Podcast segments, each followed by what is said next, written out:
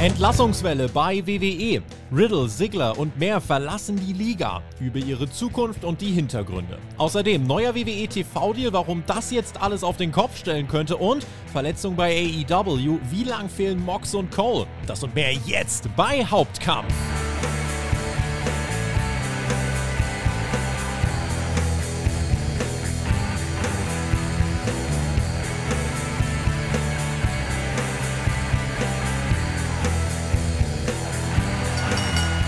Da steckte eine ganze Menge drin diese Woche. Ernüchternde Entlassungen, richtungsweisende Deals, Verletzungspech, also eine Woche wie ein Rollercoaster. Aber auch das wollen wir für euch natürlich so gut es geht aufarbeiten. Ihr hört Hauptkampf, euren Wrestling Talk vom Spotlight Wrestling Podcast. Ich bin Tobi, schön, dass ihr mit dabei seid und wir sprechen über eure Top-Themen aus dem Voting auf Patreon und der YouTube-Kanalmitgliedschaft und ordnen das nach bestem Wissen und Gewissen ein. Und mit wir meine ich ja einen äh, echten. F steht in dem Fall für Fachmann, OE ist auch dabei. Herr Flöter aus unserem Spotify-Team beehrt mich. Herzlich willkommen beim Hauptkampf einen wunderschönen, was auch immer. Ja, es wird immer Zeit. Es wurde mal wieder Zeit, dass wir auch mal wieder einen mhm. Hauptkampf bestreiten zusammen, Tobi. Es ist ja in dieser Konstellation, du hast ja gerne Gäste auch von außerhalb, aber es ist ja auch immer wieder mal schön mit dem Podcast-Team. Ne? Wir reden ja nicht so oft miteinander, weil wir sind halt einfach in der in den Buchstaben getrennt, nennen wir es mal so. Ja, das ist halt leider eine Forbidden so. Door dazwischen. Da ist eine Forbidden Door, da gehen wir nicht ganz so oft durch, aber der Hauptkampf ist ja immer gut. Ja? Da kann man ja auch mal sich hinsetzen, so ein bisschen Effenberg-mäßig. Ja? Dann kann man ja. auch mal äh, was raushauen hier. Nee, wir machen das natürlich ganz seriös. Äh, heute kein dummes Gequatsche, das machen wir dann wieder bei Raw SmackDown. Aber ähm, ja, natürlich, viel passiert diese Woche, muss man einfach sagen. Also äh, das war eine Woche, die ich so habe nicht kommen sehen. Und mhm. äh, gerade diese Entlassungswelle, ja, okay, wir wussten, okay, da könnte was kommen, aber ganz ehrlich, ich hatte so ein bisschen gedacht, naja, WWE hat vielleicht ein bisschen gelernt, wir machen das vielleicht mal anders jetzt. Ja, Pustekuchen. Aber mhm. da war ja noch ein bisschen mehr. Ne? Da hat man wieder ein paar Nebelkerzen geworfen und damit sind wir wieder beim Thema, wenn ich beim Hauptkampf bin. So sieht das nämlich aus. Ich freue mich aber sehr, dass du dabei bist. Ich glaube, äh, ich habe einen sehr guten Ansprechpartner dann für diese Themen. Das letzte Mal übrigens, als wir uns im März gehört haben, war das kurz vor Mania. Ich lese dir einfach mal unseren Auftakt bzw. die Themenmischung vor. Fast am Ziel, die Road to WrestleMania kulminiert. Wir fassen den Aufbau für WWEs Mega-Event zusammen. Außerdem, CM Punk schießt gegen AEW. War es das jetzt endgültig für den kontroversen Topstar? über das und mehr sprechen wir jetzt bei Hauptkampf. Finde ich ganz spannend. Also über CM Punk sprechen wir nicht. Äh, ist, ist heute heute aber auch ganz gut so, glaube ich. Ist ganz gut so, ja. Ihr habt, ihr, habt ja. ihr habt ja die letzten Wochen und Monate immer wieder mal über ihn gesprochen und mm. vielleicht reden wir auch bald wieder über ihn. Ja? Vielleicht dann auch hier wieder andere Buchstaben auf dem Banner. Das könnte ja passieren. Ne? Ich halte es nicht für ausgeschlossen, aber ja, CM Punk, ich erinnere mich, äh, da haben wir sehr oft schon drüber geredet, aber es hat ja auch immer wieder äh, was zu geben dazu, ne? muss man einfach so sagen. Ja. Ein Thema, was immer wieder heiß ist. Aber dieses Mal nicht. Also, das können wir versprechen. Dieses Mal ist nicht CM Punk, da ist gerade ruhig ja, an der Front. Richtig. Da müssen wir erstmal ein bisschen sortieren, was da überhaupt äh, passiert und nicht mehr passiert. Mal gucken. Richtig. Gucken wir mal Survivor Series, das, worauf du natürlich anspielst im November. Also, sollte CM Punk da in irgendeinem Themenvoting auftauchen, bin ich mir sicher, werden wir auch wieder über ihn sprechen. Heute ist das nicht der Fall. Euer Top-Thema, da wollen wir äh, drauf eingehen. Als erstes bemüht sich um WWE und dreht sich auch auch darum, wir ja, sprechen drüber. Ich finde es ja doch immer irgendwie ein bisschen beklemmt. Menschen verlieren ihren Job und eine ganze Community schaut ja wirklich minütlich ihren Feed aktualisierend dabei zu. Also es ist ein ganz makaberes Schauspiel, was sich nun nach längerer Zeit bei WWE mal wieder zugetragen hat. Wir sprechen über die Entlassungswelle, die es gab im Rahmen ne, des Zusammenschlusses mit UFC zur TKO Group, da hat man Arbeitsplätze abgebaut. Da war es ja schon ne, Anfang der Woche so, dass über 100 Mitarbeitende, äh, die hat es getroffen, weil man einfach da Cuts machen musste, weil einfach gleiche Positionen zusammengelegt worden sind. Und so funktioniert dann leider heute, finde ich, das Business. Dann werden halt Stellen, die es nicht doppelt besetzt braucht, wird halt ein Mensch gestrichen. Und es hieß eigentlich auch, naja, Talent Cuts wird es erstmal nicht geben und die werden nicht erwartet, also von Wrestlerinnen und Wrestlern. Ja, und dann kam das Ganze doch anders. Und so haben wir dann insgesamt 23 Namen, die ich jetzt hier auf dem Zettel habe, die können wir dann nochmal durchgehen gleich, äh, die das getroffen hat. Aber erst nochmal gern deine An äh, Einordnung mit, ja, ein bisschen Abstand auf die jüngste Entlassungswelle. Ist ja doch ein bisschen her. Also Juni 2021 gab es das in dem Stil. Also ist, ist schon, ja, ist jetzt schon ein Stück her. Hatten wir so in der Form nicht. Ich, ich, meine, wir haben im Januar 22 auch nochmal irgendwie was gehabt. Der war es aber nicht so wahnsinnig groß. Hm. Naja, wir müssen es ein bisschen einsortieren. Ne? Also, wir gehen zurück. Normalerweise war ja immer so um WrestleMania rum, kurz nach WrestleMania war ja normalerweise immer ein bisschen was, wo was passiert ist. Ähm, da waren es auch teilweise Namen, die man nicht auf dem Schirm hatte, muss man einfach so sagen. Und jetzt war es lange ruhig. Ne? Das hat natürlich auch viel damit zu tun gehabt. Ne? Da waren einige Sachen letztes Jahr, ähm, warum man sich vielleicht bedeckt halten wollte. Ne? Da gab es ja einen gewissen Vince McMahon, der ja so ein paar Sachen ähm, gemacht hat oder nicht gemacht hat, je nachdem. Mhm. Und ähm, ich glaube, da wollte man nicht noch reingrätschen. Ja? Dann hat man natürlich erstmal ein bisschen schön Wetter machen wollen, natürlich auch um den möglichen Verkauf, der dann kam, ja? auch ähm, ja, zu, sich zu positionieren und dementsprechend ähm, in die Verhandlungsmasse mit reinzunehmen. Ich glaube, das ist hier auch der Grund, warum jetzt diese, diese Budget-Cuts oder diese Talent-Cuts nochmal kamen. Ja? Ich glaube, das gehört zur Verhandlungsmasse und das war ähm, ja nur eine Frage der Zeit, bis es jetzt kommt. Man hätte es vorher machen können, aber ich glaube, ähm, dieser Merger musste jetzt über die Bühne und ich habe auch das Gefühl, dass bei WWE gerade nicht alles rund läuft, dass sie sich einspielen müssen, dass sie sich finden müssen. Du hast gerade angesprochen, auch viele, viele Namen, ähm, ja, die einfach im Office sind, ja, die, die jetzt mhm. doppelte Positionen, äh, die jetzt dann gestrichen werden, weil man eben ja zwei riesen Companies zusammengelegt hat. Das muss man ja einfach auch mal sich vor Augen halten. Ja? Also das ist ein riesen Konglomerat, was man da jetzt geschaffen hat. Und mhm. natürlich, äh, natürlich ähm, hast du dann doppelt besetzte Positionen. Und ähm, dementsprechend, das war zu erwarten und ich glaube, das ist auch ein Grund gewesen ne, von TKO oder jetzt dieser Holding, die da oben drüber steht, dass man das machen wird und dass man das machen muss. Und jetzt geht es eben auch an die Aktiven. Und das ist ja das, was wir dann immer mitbekommen, ja, was wir dann auch sehen, weil da sind auf einmal Leute nicht mehr da. Und wenn du mich fragst, ähm, Einschätzung dieser Entlassungswelle, ich glaube, es hat nicht so wahnsinnig viele Namen getroffen im Vergleich ne, zu vorher, auch wenn es ein bisschen makaber klingt, ähm, die jetzt naja, für ganz große Erschütterungen gesorgt haben. Ne? Das war jetzt eben kein Braun Strowman, das war jetzt kein äh, Malachi Black, das war jetzt kein ähm, damals Bray Wyatt, war eine Riesennummer, kann ich mich noch erinnern. Ja, mhm. ähm, das hatten viele nicht erwartet. Ähm, die Namen waren jetzt nicht dabei und die, die es dann getroffen hat, ähm, das sind jetzt Namen, die zum großen Teil nicht in den Shows waren in den letzten Wochen und Monaten. Und dementsprechend ja. konnte man ein bisschen damit rechnen. Ich glaube, ein Name oder zwei Namen sind drauf gewesen, die ich so nicht habe kommen sehen. Aber naja, es ist wie du sagst, es ist immer ein bisschen ein makaberes Spiel. Ja? Und ich verstehe auch nicht, warum WWE das jedes Mal wieder so handhabt. Ja? Also man informiert das Talent ja wohl per Telefon. Ähm, und naja, es gibt keine Pressemitteilung. Und da frage ich mich dann immer, wie das denn eigentlich sein kann. Also es, nur Good News äh, zu publizieren, finde ich ein bisschen schwierig. Es gibt diese Future End of Us Posts gibt es nicht mehr. Es gibt aber auch ja. nicht einfach irgendwo im Pressebereich was, wo dann drin steht, ja, wir haben ja aus finanziellen Gründen oder warum auch immer kann man ja begründen, ne, für die Anleger haben wir ähm, ja, Veränderungen vorgenommen. Das würde ich erwarten. Damit würden die viel Wind aus den Segeln nehmen. So bläst man das Ding unfreiwillig immer viel, viel größer auf, als es ist, obwohl man eigentlich gar nichts sagt. Ja? Und das ist äh, ein Unding. Ja? Ich verstehe auch nicht, warum man das so macht. Und mhm. letzte Woche mit den, mit den Cuts, die dann waren im Office, da hat man es kaschiert mit einem Rock. Das hat wunderbar funktioniert. Und ich glaube, diese Woche war, war dann so ein ähnlicher Plan. Ja? Dann gab es diesen TV-Deal, dann gab es die Ankündigung für Australien nächstes Jahr, große Stadionshow. Und ich glaube, man wollte kaschieren an der Stelle. Hm, ja, da werden wir gleich im zweiten Block auch drüber sprechen. Das hat nämlich einmal auch eine, einen PR-Faktor, genau wie du es sagst auch an der, also wenn man sich den Börsenkurs anschaut, auch da sollte, glaube ich, vielleicht ein bisschen dann gegengesteuert werden. Also es bedingt sich alles sehr einander. Deswegen machen wir diesen, diesen großen WWE-Block. Ich habe auch gerade nochmal geschaut, also total richtig, im Januar 2022 gab es dann auch nochmal eine größere Welle. Da hat es dann äh, vor allem auch Hall of Famer erwischt. Also weniger ganz, per, äh, ganz äh, aktives Personal. Bei William Regal hat man damals äh, entlassen in Road Dog. Genau. Also das war, das war damals so. Aber prinzipiell jetzt nicht mehr so dieses jährliche Schau Schauspiel, zumindest hat sich für uns nicht so angefühlt, äh, dass es jetzt alle paar Monate diese Entlassungen gibt, sondern es war ein bisschen entfernter. Jetzt haben natürlich einige Fans auch gesagt, ja, schon ist der Vince wieder mit Kontrolle zurück am großen Tisch und sofort lässt er die Leute ent, äh, sofort entlässt er die Leute. Ganz so ist es ja, ist es ja auch nicht. Ich erinnere mich zwar an, an Gespräche mit Axel Tischer nach seiner Entlassung, wo er gesagt hat, ja, wenn dich WWE dann anruft und die dir sagen, wegen Budgeteinsparungen, das fühlt sich dann schon ein bisschen komisch an, aber ich denke, wir können auf jeden Fall festhalten, das ist kein Vince McMahon-Call gewesen und das ist jetzt hier in dem Fall tatsächlich, und ich bin jetzt kein Vince McMahon-Liebhaber, das wissen einige. Ähm, das ist aber jetzt nichts, was irgendwie, wo man jetzt ihn da als den großen bösen Teufel hinstellen muss, sondern das ist eine TKO-Entscheidung wahrscheinlich dann direkt schon gewesen, ne? Gehe ich von aus. Ich, deswegen meine ich, ich glaube, das war in der Verhandlungsmasse mit drin. Ja.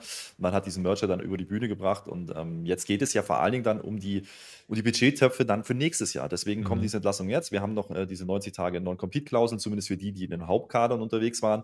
Ähm, wann laufen die aus? Naja, Ende Dezember. Ja, dann wissen wir, um was es hier ging. Es ging um die Budgets für nächstes Jahr. Und das ist ja immer das, was viele Fans dann nicht ganz greifen können. Es ist ein großer Konzern. Jetzt noch viel größer als ohnehin schon, ähm, als es unter WWE-Banner nur lief. Jetzt ist das Ding noch größer und da gibt es einfach Zahlen und die stehen irgendwo und diese müssen eingehalten werden. Und dann kannst du halt schlecht argumentieren, okay, wir nehmen jetzt äh, so und so viel Milliarden ein für einen TV-Deal, der ja jetzt auch noch nicht anläuft. Das muss man ja auch dazu sagen. Ja? ja. Natürlich haben die wahnsinnig viel auf der Einnahmeseite, aber du kannst es eben nicht eins zu eins umsetzen. Es ist eben keine, keine mittelständisches Unternehmen, ja, wo Geld reinkommt, Geld geht wieder raus und 40, 50 Prozent davon sind Gehaltskosten. So kannst du das nicht sehen bei einem Konzern. Die müssen natürlich einen relativ genauen Plan haben, ähm, weil sie eben an der Börse notiert sind. Das ist halt das Problem, was sie dann, was wir in der Vergangenheit gesehen haben und jetzt noch viel mehr. Du hast den Kurs gerade angesprochen. Interessanterweise ähm, hat sich der Kurs ja der ist ja nach unten gegangen, eher bei der Mitteilung über diesen TV-Deal, gar nicht mehr mhm. wegen dieser Entlassungswelle. Ich hatte so das Gefühl, diese Entlassungswelle, die hat gar nicht so ganz groß den Anklang gefunden. Natürlich, es war wieder so ein bisschen wie beim Deadline Day beim Transfermarkt. Ja, wenn der schließt in der Bundesliga äh, oder im europäischen Fußball, dann haben wir ein ähnliches Ding. Du, du aktualisierst ständig und da kommt noch was Bestätigung, da kommt Bestätigung. Aber ich verstehe nicht, warum WWE sich das überhaupt nicht gibt. Ja, also man ja. könnte auch einfach sagen, okay, du gibst eine Pressemitteilung raus, da stehen die, die Namen drauf. Ähm, du kannst ja sogar mit echten Namen arbeiten, du musst ja nicht mit einem Talentnamen arbeiten. Ja. Und dann könnten sie sich nicht vorwerfen lassen im Sinne von, äh, die kommunizieren es halt schlecht. Das ist aber was, was WWE einfach nicht hinbekommt. Also ich, warum sie es machen, weiß ich nicht. Ähm, wahrscheinlich, ja, negative PR, die wollen es halt irgendwo stehen haben. Ja, das ist, glaube ich, der Grund. Aber ich glaube, die tun sich keinen Gefallen damit, ja, weil die Worker natürlich auch jetzt rausgehen müssen. Ja, die sind ja quasi gezwungen. Also diejenigen, die es jetzt erwischt hat, die müssen rausgehen, die müssen weiter Geld verdienen, die müssen vor allen Dingen auch den Independent-Markt sagen, hey, wir sind jetzt verfügbar. Und ähm, natürlich, jeder Worker, der das äh, jetzt tut, ist fast gezwungen dazu, weil er sonst ja. Geld auf der Straße liegen lässt. Ja, das ist dann halt die, die andere Seite der Medaille. Und dennoch äh, finde ich es immer dieses Schauspiel, wie du es gerade beschrieben hast, ein bisschen makaber, einfach deswegen, weil wir ganz oft vergessen, es geht eben nicht nur um diese diese, diese On-Air-Charaktere. Ja? Das ist ja. das, was wir wahrnehmen im Produkt, ja. aber es geht um Menschen. Es geht darum, dass da jetzt Menschen entlassen worden sind, ähm, wo, naja, Träume wie Seifenblasen auf einmal zerplatzen können, gerade bei den die nicht ganz die großen Namen und Standings haben, ja, und die vielleicht über Jahre hinweg auch übers Performance Center äh, gekommen sind, die noch nicht ihre Lorbeeren irgendwo anders schon verdient haben. Für die wird es natürlich schwierig jetzt, muss man einfach so sagen. Ja, und vor allem, was dann natürlich sehr bitter ist, wir gehen jetzt mal gleich die, die Liste noch durch, da ist dann zum Beispiel so eine Emma dabei, die noch am selben Tag sagt, oh cool, endlich in Pay-Per-View in meiner Heimat, in Australien und dann ein paar Stunden später, ja, ich bin übrigens doch nicht dabei, weil ich bin entlassen. Das mhm. sind so, da könntest du dir die Angriffsfläche halt auch einfach sparen, indem äh, ja. man eben genau, wie du es gerade schon gesagt hast, einfach auf andere kommunikative Lösungen zurückgeht. Emma war eine von, also ich habe jetzt 23, ich hoffe, die Liste ist soweit komplett. Äh, ich gehe sie einfach nochmal durch aus Chronistenpflicht. Äh, hier stehen Mustafa Ali, wo eine Klammer drumherum ist, wo nicht hundertprozentig klar ist, ob der jetzt wirklich bei der Entlassungswelle getroffen worden ist, ob der nicht selbstständig äh, einfach gegangen ist, ob der Vertrag ausgelaufen ist. Aber auf jeden Fall, er arbeitet nicht mehr bei WWE. Genauso wie Emma Elias, Liha Rick Books, Top Dollar, Riddick Moss, Dolph Ziggler, Shelton Benjamin, Dana Brooke, Quincy Elliott, äh, Massé Mansoir, unsere beiden Lieblinge, Shanky Dabakado, äh, Ulissa Leon, äh, Kevin Ventura Cortez, Daniel MacArthur, Ike Manjiro, Brooklyn Barlow, nicht der Brooklyn Brawler, Hupala, äh, Alexis Gray, Bryson Montana äh, und dann jetzt noch Matt Riddle. Das wurde jetzt noch zum Start ins Wochenende bekannt gegeben. Also da waren so ein paar NXTler auch dabei, von denen wir teilweise noch gar nicht so wahnsinnig viel wussten. Äh, ihr habt ja auch Freitag eine erste Einordnung gebracht. Ich denke, neben Sigler ist jetzt äh, Matt Riddle auf jeden Fall noch ein größerer Name. Ali, wie gesagt, sind ja. die Umstände unklar. Aber so wirklich von den, von den Stars im Fokus würde ich jetzt sagen, Sigler und Riddle sind so die größten dahinter kommen dann wahrscheinlich so ein Shelton Benjamin, so die Richtung, ne? Vermutlich ja. Also Matt Riddle ist wahrscheinlich in der aktuellen Wahrnehmung über die letzten 1, 2, 3 Jahre wahrscheinlich der größte Name, muss man mal sagen. Der hatte einen tollen Run, ja, auch mit Randy Orton im Team und, und dennoch ähm, wissen wir bei ihm ja auch, es gab auch einige Verfehlungen und ich glaube, ja. das ist dann der ausschlaggebende Grund, warum er jetzt hier auf dieser Liste landet. Er hat es ja dann ähm, als einer der wenigen sehr spät erst bekannt gegeben. Da gab es Gerüchte, dass es so wäre, ähm, aber es wurde nicht bestätigt. Und das hat er ja dann selber nachgeholt auf Instagram, glaube ich. Ähm, mhm. Schade für ihn, ähm, aus persönlicher Sicht ähm, wünsche ich ihm nur das Beste, aber er hatte halt auch Angriffsfläche. Ja, das muss man einfach so sagen. Und dementsprechend, ja, wenn du bei WWE funktionieren willst, dann musst du halt aufpassen. Ja, und gerade Matt Riddle, so leid es mir tut, wir hatten was ähnliches schon bei UFC. Ja, also seine UFC-Karriere ja. ist auch abrupt geendet. Ähm, da gibt es ja heute noch kontroverse Aussagen von beiden Richtungen, was da wirklich passiert ist. Ähm, ich glaube, WWE hat ihn ja auch ein bisschen protected. Ja? Man hat ihn nach dem JFK Airport Vorfall jetzt einfach rausgenommen. Man begründet es jetzt nicht und ich glaube, da gibt es ähm, eine Geheimhaltungsgeschichte. Ja? Also ich glaube, weder Matt Riddle noch WWE werden dazu was, äh, was äußern. Da bin ich mir ziemlich sicher. Ähm, mhm. Ich glaube, ähm, das ist im Falle von Matt Riddle aber auch gut für den Worker selber. Ja, das, den würde ich ein bisschen ausklammern. Ich glaube, der wäre nicht auf dieser Liste gelandet, wenn das nicht der Fall gewesen wäre. Bei Dolph Ziggler ist ein großer Name, ist immer ein ehemaliger World Champion, darf man nicht vergessen. Einer der, der, der besten Cash-Ins, muss man einfach sagen, ähm, die ja. es damals gab, Riesenpop. Ähm, aber er war jetzt eben auch kein dauerhafter Main-Eventer, das muss man sagen. Und er hatte vor allen Dingen auch die letzten Jahre jetzt nicht die ganz großen Runs. Er war nochmal NXT-Champion, ist noch gar nicht so lange her hat da auch geholfen, ähm, war einer der ersten, die dann runtergegangen sind in, ja, zu NXT und äh, damit gearbeitet haben dran, dass die Quoten nach oben gingen. Das funktioniert ja bis, bis heute ja sehr gut. Ja? Mhm. Dementsprechend, ähm, da hat er schon nochmal was zurückgegeben im Business, aber bei ihm kommt natürlich einfach dazu, der war jetzt fast 20 Jahre unter Vertrag. Ja? Der war nicht zwischendurch weg wie Shelton Benjamin oder was. Nee, der war jetzt seit 2004 bei WWE unter Vertrag. Auch wenn er jetzt nicht mehr ganz präsent war, ähm, ist das schon einer, wo man nur dachte, okay, den nehmen die nicht raus. Weil immer, wenn du ihn brauchtest, dann ist er da gewesen, hat andere Leute gut aussehen lassen. Das Verdient der Superstar einfach. Verdient der Superstar. Aber wir wissen bei ihm ja auch, der hat ne, schon immer sein Stand-Up-Comedy-Ding da gemacht mhm. und da würde er jetzt auch touren. Äh, vielleicht ist das ja auch so ein Fall, wo man sich einfach darauf geeinigt hat, okay, ähm, wir machen erstmal nicht weiter, aber da ist die Tür, glaube ich, nicht zugeschlagen. Ja, genauso wie bei Matt Riddle kann ich mir vorstellen, dass man dann zurückgeht. Und bei Mustafa Ali wissen wir auch, dass der raus wollte. Ja, das hat er ja sogar relativ offensichtlich gemacht ja, damals. Ja. Das ist noch gar nicht so lange her. Ähm, bei ihm ist es halt ein bisschen komisch, es wirkt halt komisch, weil es jetzt mitten in der Storyline passiert. Ich meine, der hat ja. ein Match angesetzt für No Mercy nächste Woche. Ähm, das passiert jetzt einfach nicht mehr. Finde ich sehr schade, weil sein äh, Gimmickwechsel, den er da gemacht hat bei NXT, ähm, durchaus interessant war. Ja, also ich hätte das gerne weitergesehen und ist für mich ein Name, der naja, hätte noch was zeigen können. Ne? Und wenn er damals nicht die große Verletzung gehabt hätte, hätte er seinen Kofi Kingston-Spot gekriegt. Mhm. Ich glaube, dann hätten wir ganz, hätten wir heute anders drüber gesprochen, ja, über diese Entlastung. Aber das sind schon die Namen, die am ehesten auftauchen. Ähm, viele andere, wie gesagt, auch teilweise nur aus dem Performance Center, die haben wir noch nicht mal gesehen. Ähm, okay, da können wir wenig zu sagen. Das ist dann, ne, die sind so ein Jahr unter Vertrag, haben es dann offensichtlich einfach nicht geschafft. Und das mhm. gehört dann genauso dazu. Es ist ein hartes Business. Und äh, da sitzen viele, viele Leute und viele Leute, die äh, auch sportlichen Background haben, die ähm, naja, alle dahin wollen und diese wenigen Spots haben wollen. Und natürlich muss man ab und zu dann auch mal einfach sagen, okay, für dich reicht es nicht. Und das passiert dann hier an dieser Stelle. Ähm, grundsätzlich muss ich sagen, die Leute, die jetzt gegangen sind, ähm, es ist das erste Mal, dass jetzt Leute betroffen sind, die übers Performance Center gekommen sind. So ein Elias, ähm, ja, fällt mir da ein, auf jeden Fall. Mhm. Ähm, auch ein Riddick Moss, äh, das sind alles Leute, die übers Performance Center gekommen sind, ähm, die jetzt naja, das erste Mal in ihrer Karriere, in der Wrestling-Karriere, wenn sie denn weitermachen, vor der Herausforderung stehen, vielleicht independent gehen zu müssen, vielleicht irgendwo anders unterzukommen oder eben gar nichts mehr zu machen. Und da bin ich sehr gespannt, wie es für einige dann aussehen wird.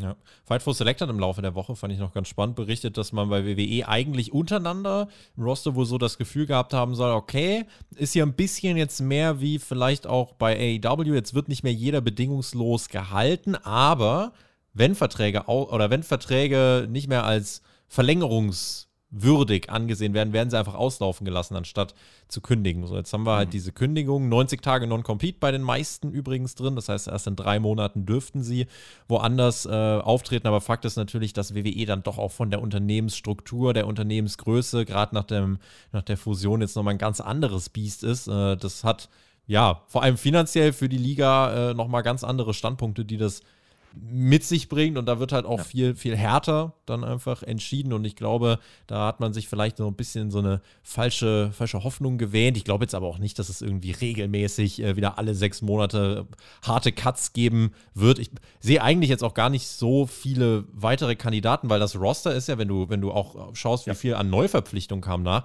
war ja jetzt innerhalb der letzten zwei, drei Jahre echt gar nicht mehr so unfassbar viel.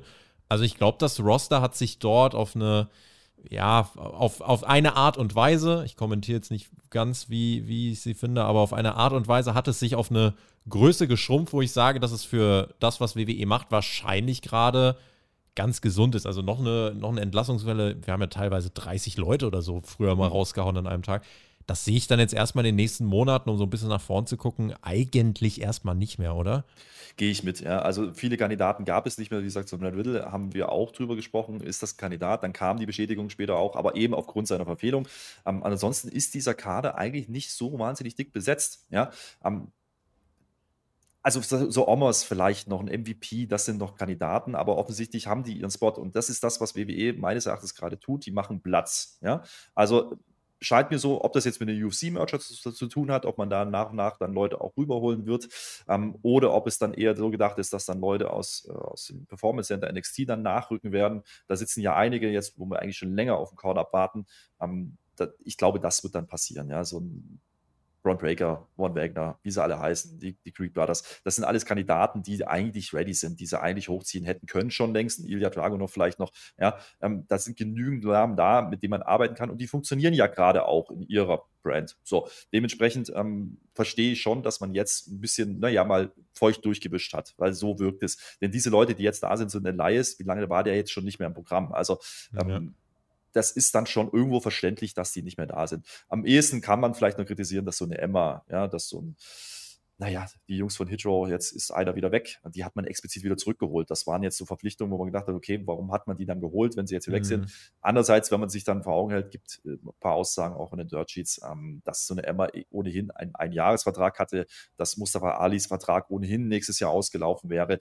Ähm, vielleicht ist es dann wirklich doch eher so, dass man sich dann einigt. Ja, ähm, und deswegen dann einfach sagt, okay, dann müssen wir auch nicht mehr weitermachen an dieser Stelle, sondern dann können wir auch gleich ähm, das mhm. hier beenden, weil aus finanziellen Gründen, müssen wir mal sagen, ja, diese Entlastung, das sind ja nicht die Topverdiener. Das sind jetzt nicht die Namen, wo man sagt, okay, dafür gehen jetzt Millionen raus ähm, jedes Jahr. Und selbst wenn, ja, natürlich hätten die das nötige Kleingeld dafür. Ähm, wenn sie aber keine Verwendung haben, ist es auch logisch, dass man irgendwo dann Abstriche macht. Und ähm, ja, das ist hier, glaube ich, passiert. Das wirkt für mich eher so, okay, jetzt haben wir die, ich sage jetzt mal in Anführungsstrichen despektierlich, Altlasten dann auch alle los. Ähm, viel mehr haben wir dann gar nicht, was wir abgeben können. Und jetzt müssen wir ja, uns positionieren für die nächsten Jahre. Und mit TKO, äh, mit dieser Holding dahinter, naja, die werden schon angreifen wollen, da bin ich mir ziemlich sicher. Und dementsprechend mhm. ähm, gibt es hier natürlich Veränderungen.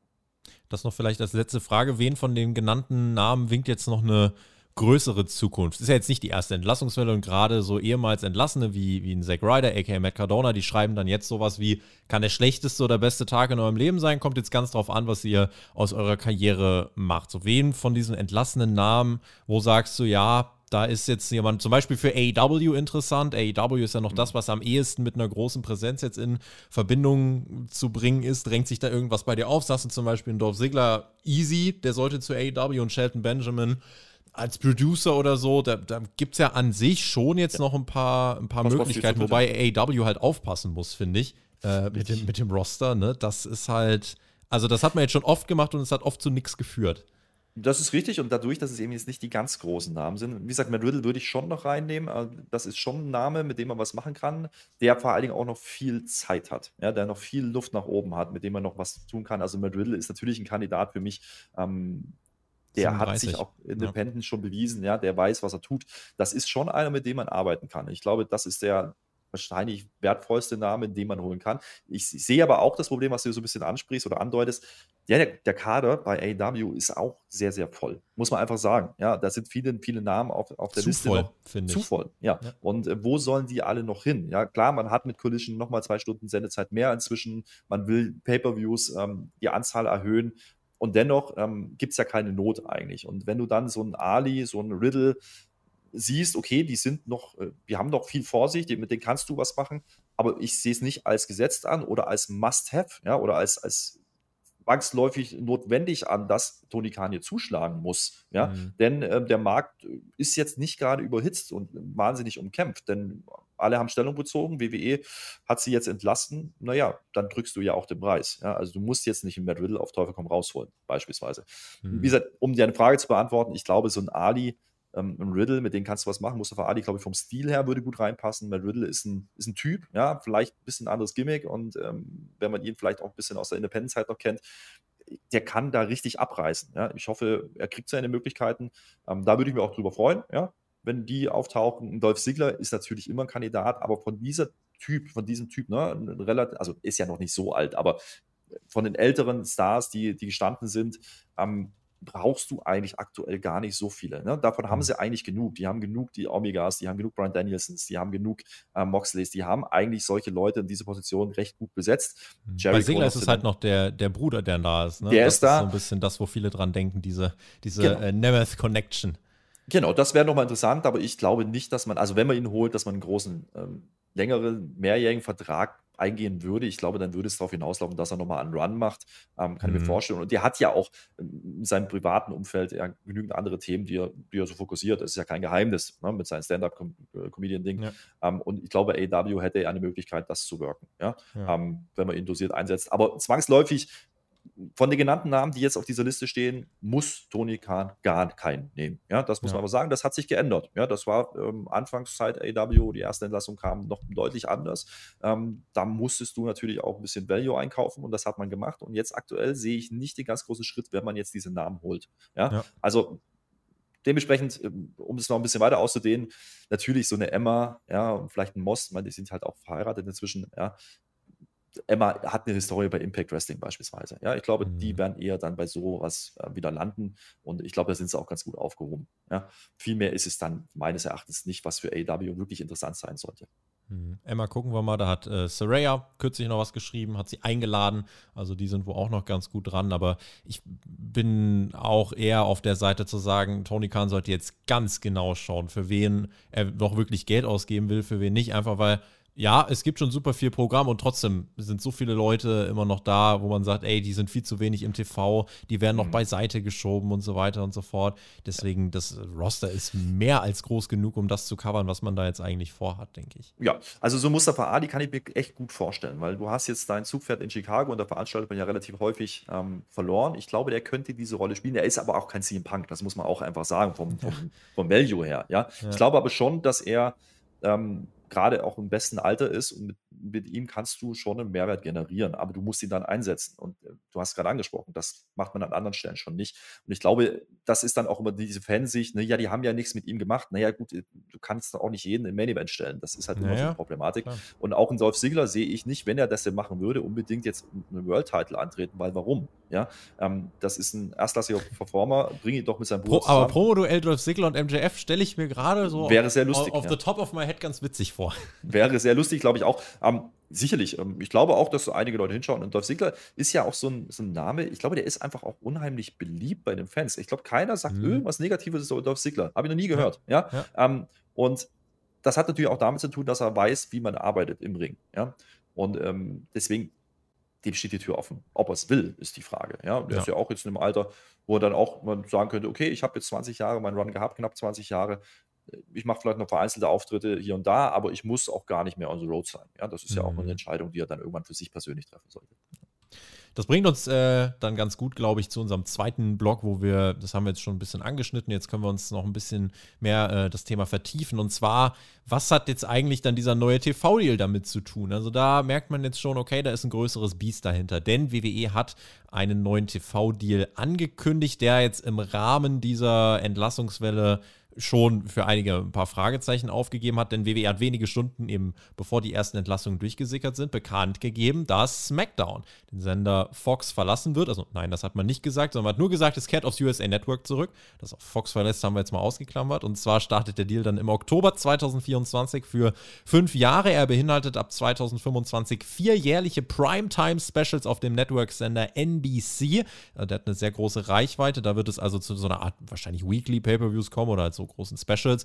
Und dafür fließen, und das ist eigentlich die finanziell äh, krasse Nachricht, 1,4 Milliarden Dollar. Also das ist ein Anstieg von 40 Prozent im Vergleich zu dem, was Fox für SmackDown gezahlt hat. Und das ist prinzipiell erstmal eine Neuerung, die für WWE finanziell ja, also gar nicht abzulehnen ist, wenn NBC Universal sowas anbietet. Und das, also das ist der Konzern vom, vom USA Network.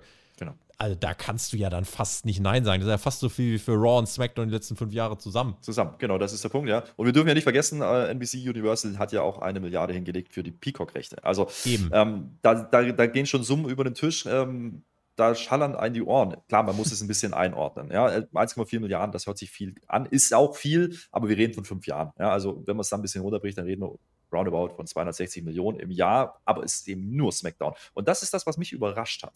Denn wir müssen ja schon drüber sprechen. Ne? USA ist der Haus- und Hofsender eigentlich immer gewesen. Es gab mal ähm, eine Zeit TNT, wo Raw dann mal gewechselt war, aber die sind dann auch nach vier Jahren schnell wieder zurückgekehrt. Ähm, auch SmackDown lief da schon mal. jetzt kommt man zurück, aber man redet nur von SmackDown. Wir wissen ja aber, dass Raw mhm. da läuft und wir wissen, dass NXT da läuft und wir wissen, dass die Verträge genauso auslaufen zum selben Zeitpunkt. Und da ja. werden wir natürlich hellhörig an dieser Stelle. Denn dieses Paket, was wahnsinnig groß ist, auch vom, vom Volumen her einfach, ähm, bezieht sich eben nur auf SmackDown und diese vier Specials. So, ähm, was machen wir denn damit? Heißt das jetzt, die bauen vor, weil sie wissen, dass Raw und NXT vielleicht woanders hingehen. Ja, so klingt es für mich ein bisschen. Ähm, das sind natürlich jetzt Gerüchte. Es kann aber auch sein, dass äh, NBC Universal einfach weiß, okay, auf der anderen Seite, ne, Warner, die machen was ähnliches gerade oder haben Pläne dahin mit AEW. Mhm. Und ähm, ich könnte mir vorstellen, dass NBC Universal ja komplett die Rechte abdecken möchte im amerikanischen Raum. Und ähm, noch ein bisschen mehr Geld dann für Raw und NXT vielleicht auf, auf den Tisch legen wird.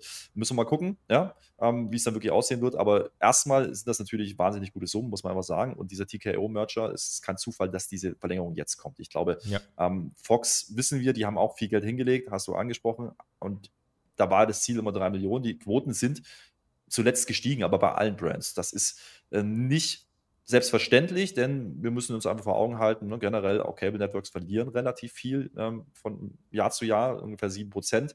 Ja, Wrestling ist stabil, ja, also nicht nur AEW, sondern auch äh, bei WWE geht es sogar eher mit einem Plus raus, ähm, deutlichen Plus teilweise bei Raw und bei NXT und dementsprechend gibt es natürlich keine Argumente, damit nicht weiterzumachen. Deswegen verwundert es mich ein bisschen, dass äh, jetzt nur die Rede von SmackDown ist. Aber es ist ein großes Ding, muss man einfach sagen. Das Geld fließt aber auch nicht jetzt, müssen wir auch dazu sagen, sondern jetzt laufen die alten Verträge. Ich bin gespannt, was Fox dazu sagt, denn ähm, man hat nicht rausgelesen und man hat nicht wirklich gehört, hat man mit Fox jetzt verhandelt oder nicht. Äh, Fox galt ja sogar mal als möglicher Kandidat, die dann auch äh, ja, WWE hätten kaufen können. Ja? Ähm, mhm. Ähm, dementsprechend äh, auch Universal war da mit dabei. Ähm, das ist alles nicht passiert, aber ich glaube, da hat man bei NBC Universal gerade viel vor. Und ähm, ich glaube, die werden schon versuchen, auch Raw und NXT zu halten. Und dann haben sie ja alle großen ja, Brands unter einem Dach mit Peacock noch in, in der Hinterhand im amerikanischen Raum, äh, das ist dann schon ein dickes Brett. Ja? Das ist viel, viel Content und dafür sind die bereit, viel Geld hinzulegen, weil es Live-Content ist. Und ja. die wissen auch, Live-Content ist das, was noch funktioniert. Ja? Dementsprechend gibt es halt diese Gelder aktuell. Mhm. Ich glaube, man sieht tatsächlich einfach von deren Seite, dass, also SmackDown wird erstmal die A-Show, glaube ich, sein. Da sieht man vielleicht den meisten Wert drin. Deswegen hat man erstmal gesagt, okay, die möchten wir uns nun als erstes sichern. Also wie gesagt, das ist jetzt fast so viel für SmackDown und Raw äh, oder wie für SmackDown und Raw zusammen die letzten fünf Jahre, was man nur ja. dafür hinlegt. Äh, und jetzt heißt es tatsächlich auch, es soll alles andere als sicher sein, dass, und deswegen sagen wir auch, ist das womöglich ein Deal, der TV-Beben, TV-Hammer werden kann, ein bisschen Bildsprache zu bemühen. Ähm, es kann tatsächlich sein, dass dadurch Raw das USA Network dann doch wieder verlässt. Denn auch wenn, man wird definitiv versuchen, dort dran zu bleiben und möchte Raw und NXT, glaube ich, schon halten, weil das sind weiter super wichtige Sachen. Gerade am Montag würde der Sender ohne Raw im Senderschnitt komplett abkacken im Vergleich zu anderen, äh, anderen Shows. Und auch wenn die NFL Raw zerschnetzelt, ist es immer noch besser als alles andere, was das USA Network sonst senden könnte. Also, dass das Raw überhaupt Teil dieser dieses Senders ist, macht extrem viel aus dort, auch für jährliche Bilanzen, für jährliche ja. Quoten, weil einfach der Schnitt extrem hochgezogen wird. Normalerweise gucken da irgendwie 400.000, 500.000 Leute und Raw hat man ja ne, tatsächlich trotzdem immer 1,6, 1,7, 1,8 Millionen gehabt, auch äh, in Zeiten, wo Sachen zurückgegangen sind. Der Unterschied der jetzt auch zu AEW dann und zu Warner Bros. ein bisschen da ist. Bei AEW ist es so, die haben halt einen starken Medienpartner, der bereit ist, da Geld hinzulegen. Bei WWE hat man die glückliche Position, da gibt es ja ein Bieten. Also da gibt es nicht nur NBC, die sagen, wir wollen eure Rechte, sondern, und das ist das, was gerade eben gerüchtet wird, das heißt zum, äh, zum Beispiel vom Sport Business Journal, heißt es, other companies have engaged in talks including Disney and Amazon. Sources say there is potential for Raw to move off Monday Nights as part of a new deal, though nothing has been decided yet. Das heißt, da gibt es ein Wettbieten. Und auch wenn NBC Universal weiter mitbietet, glaube ich, die haben mit dem SmackDown-Deal jetzt erstmal das Wichtigste abgesteckt und dann können die jetzt bis zu einer gewissen Grenze mitgehen. Aber ich glaube, alles werden die nicht mitgehen können. Und gerade so solche hm. Gigafirmen wie Amazon, Disney und so, die ja. haben, glaube ich, nochmal eine ganz andere finanzielle Power, ne?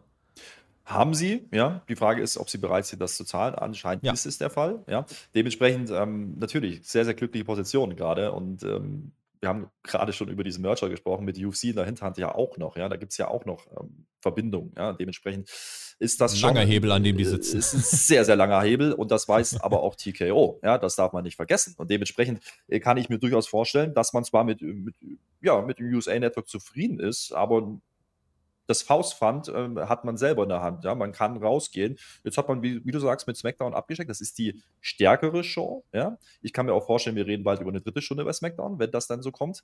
Und mhm. ähm, damit sind jetzt erstmal, ist jetzt erstmal das große Ding, äh, naja, vom Tisch und ab einen Haken dran. Aber WWE oder TKO wissen halt auch, hey, wir müssen uns gar nicht abhängig machen von einer Sendergruppe. Nö, wir könnten doch auch das Geld woanders mitnehmen und das hat man in der Vergangenheit immer gemacht. Also es ist ja auch ein wirtschaftliches Risiko dabei, darf man nicht vergessen. Natürlich, diese Summen sind garantiert in der Regel, aber was passiert danach und will man wirklich alles in einer Hand haben oder nicht, ähnlich wie bei AW, das lässt natürlich auch, es kann natürlich Druckmittel sein, auch von dem Sender selber dann, ja, ja. Ähm, um dann die Preise nach unten zu drücken. Und das ist dann ähm, ein Thema, das wird man, da ist man sich sicherlich sehr bewusst darüber.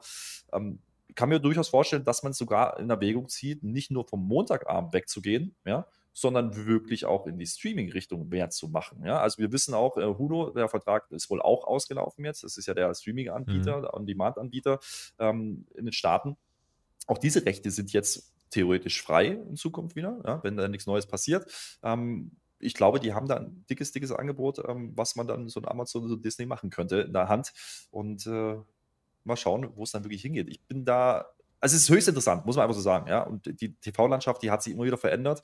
Ähm, das wissen wir auch. Und ich glaube, dass äh, man bei WWE schon sich durchaus bewusst ist, wir müssen gar nicht mehr über das lineare Fernsehen unbedingt reden. Ja. Mhm. Und das wäre, das wäre dann ein Gamechanger. Und das ist das, was das Business wieder verändern kann, was dann wieder so eine Entscheidung sein kann, wenn so ein Raw wirklich live läuft auf Amazon beispielsweise oder auf Disney Plus mhm. und nicht mehr im TV, ja, oder nicht mehr erstrangig im TV, dann wäre das schon ein großer, großer Schritt, der funktionieren kann, aber nicht zwangsläufig muss. Ja. Und dementsprechend ähm, ist das schon, ist das schon eine gewisse Gefahr dabei. Das ist, es wäre ein ähnlicher Move äh, wie Pay-Per-Views anzubieten in den 80er Jahren. Ja, so würde ich es mal mhm. einschätzen. Wenn man diesen, wenn man diesen Switch macht, SmackDown dann als wirklich absolute A-Show im Fernsehen platziert und dann wirklich mit Raw NXT ja, auf diversen Streaming-Plattformen, große Streaming-Plattformen erscheint, dann wäre das schon ähm, ja, der nächste Schritt und da reden wir wahrscheinlich von noch mehr Geld als nur TV-Rechte. Also das ist schon interessant, was da passiert. Auf jeden Fall. Ja, wir, wir, können auch gleich mal ein bisschen überlegen, wie könnte so ein Disney- oder Amazon-Deal aus, aussehen. Das Ding ist halt so ein bisschen, die, die Streaming-Sender, also bei einigen funktioniert es, aber es gibt auch schon noch viele, die trotzdem schwimmen. Ne? Also auch Peacock hat echt eine ganze, ganze lange Zeit gebraucht. Jetzt langsam stabilisieren sich die Zahlen und werden besser. Wir haben jetzt ein bisschen über 30 Millionen Abonnenten und so, aber da hat man viel gekämpft. Das große Problem ist so ein bisschen, die geben, haben oder geben sehr viel Geld aus, was eigentlich erstmal nicht da ist bei den Streaming-Anbietern. Das ist jetzt bei Amazon und Disney natürlich noch was ganz anderes, aber die neuen Streaming-Anbieter haben halt so ein paar Probleme, weil die, die äh, Werberaten einfach nicht mit dem TV mithalten können. Also der, auch wenn du irgendwas auf YouTube streamst oder so, die Werberate ist ja überhaupt nicht mit dem TV zum Beispiel vergleichbar, was dann dort gezahlt wird. Und da ist irgendwie so ein bisschen die, die Schwäche von, von Streaming, wenn du dir das oft irgendwie in, in irgendwelchen Business Talks oder so anhörst, heißt es ja, Streaming schön und gut, aber mhm. da hat Fernsehen dann doch irgendwie noch einen Vorteil, weil dort die Werbekunden nicht so zurückhaltend sind und, und das ist halt ja. da noch so ein, so ein großer Faktor, finde ich. Ich komme ja beruflich da ein bisschen aus der Ecke. Ne? Ähm, bin zwar selber im Online-Marketing unterwegs, aber habe auch für große Agenturen gearbeitet, wo auch TV-Gelder und TV-Budgets äh, genannt mhm. wurden. Und ähm, es passiert aber auch auf diesen Märkten was. Ähm, dieser Shift passiert aber nicht von heute auf morgen. Ja? Diese, diese Millionen und Abermillionen, die sie da in TV-Werbung stecken, nach wie vor, ja? Ähm, die shiften schon Richtung andere, naja, Plattformen und andere ja, Medien, so möchte ich es mal mhm. ausdrücken.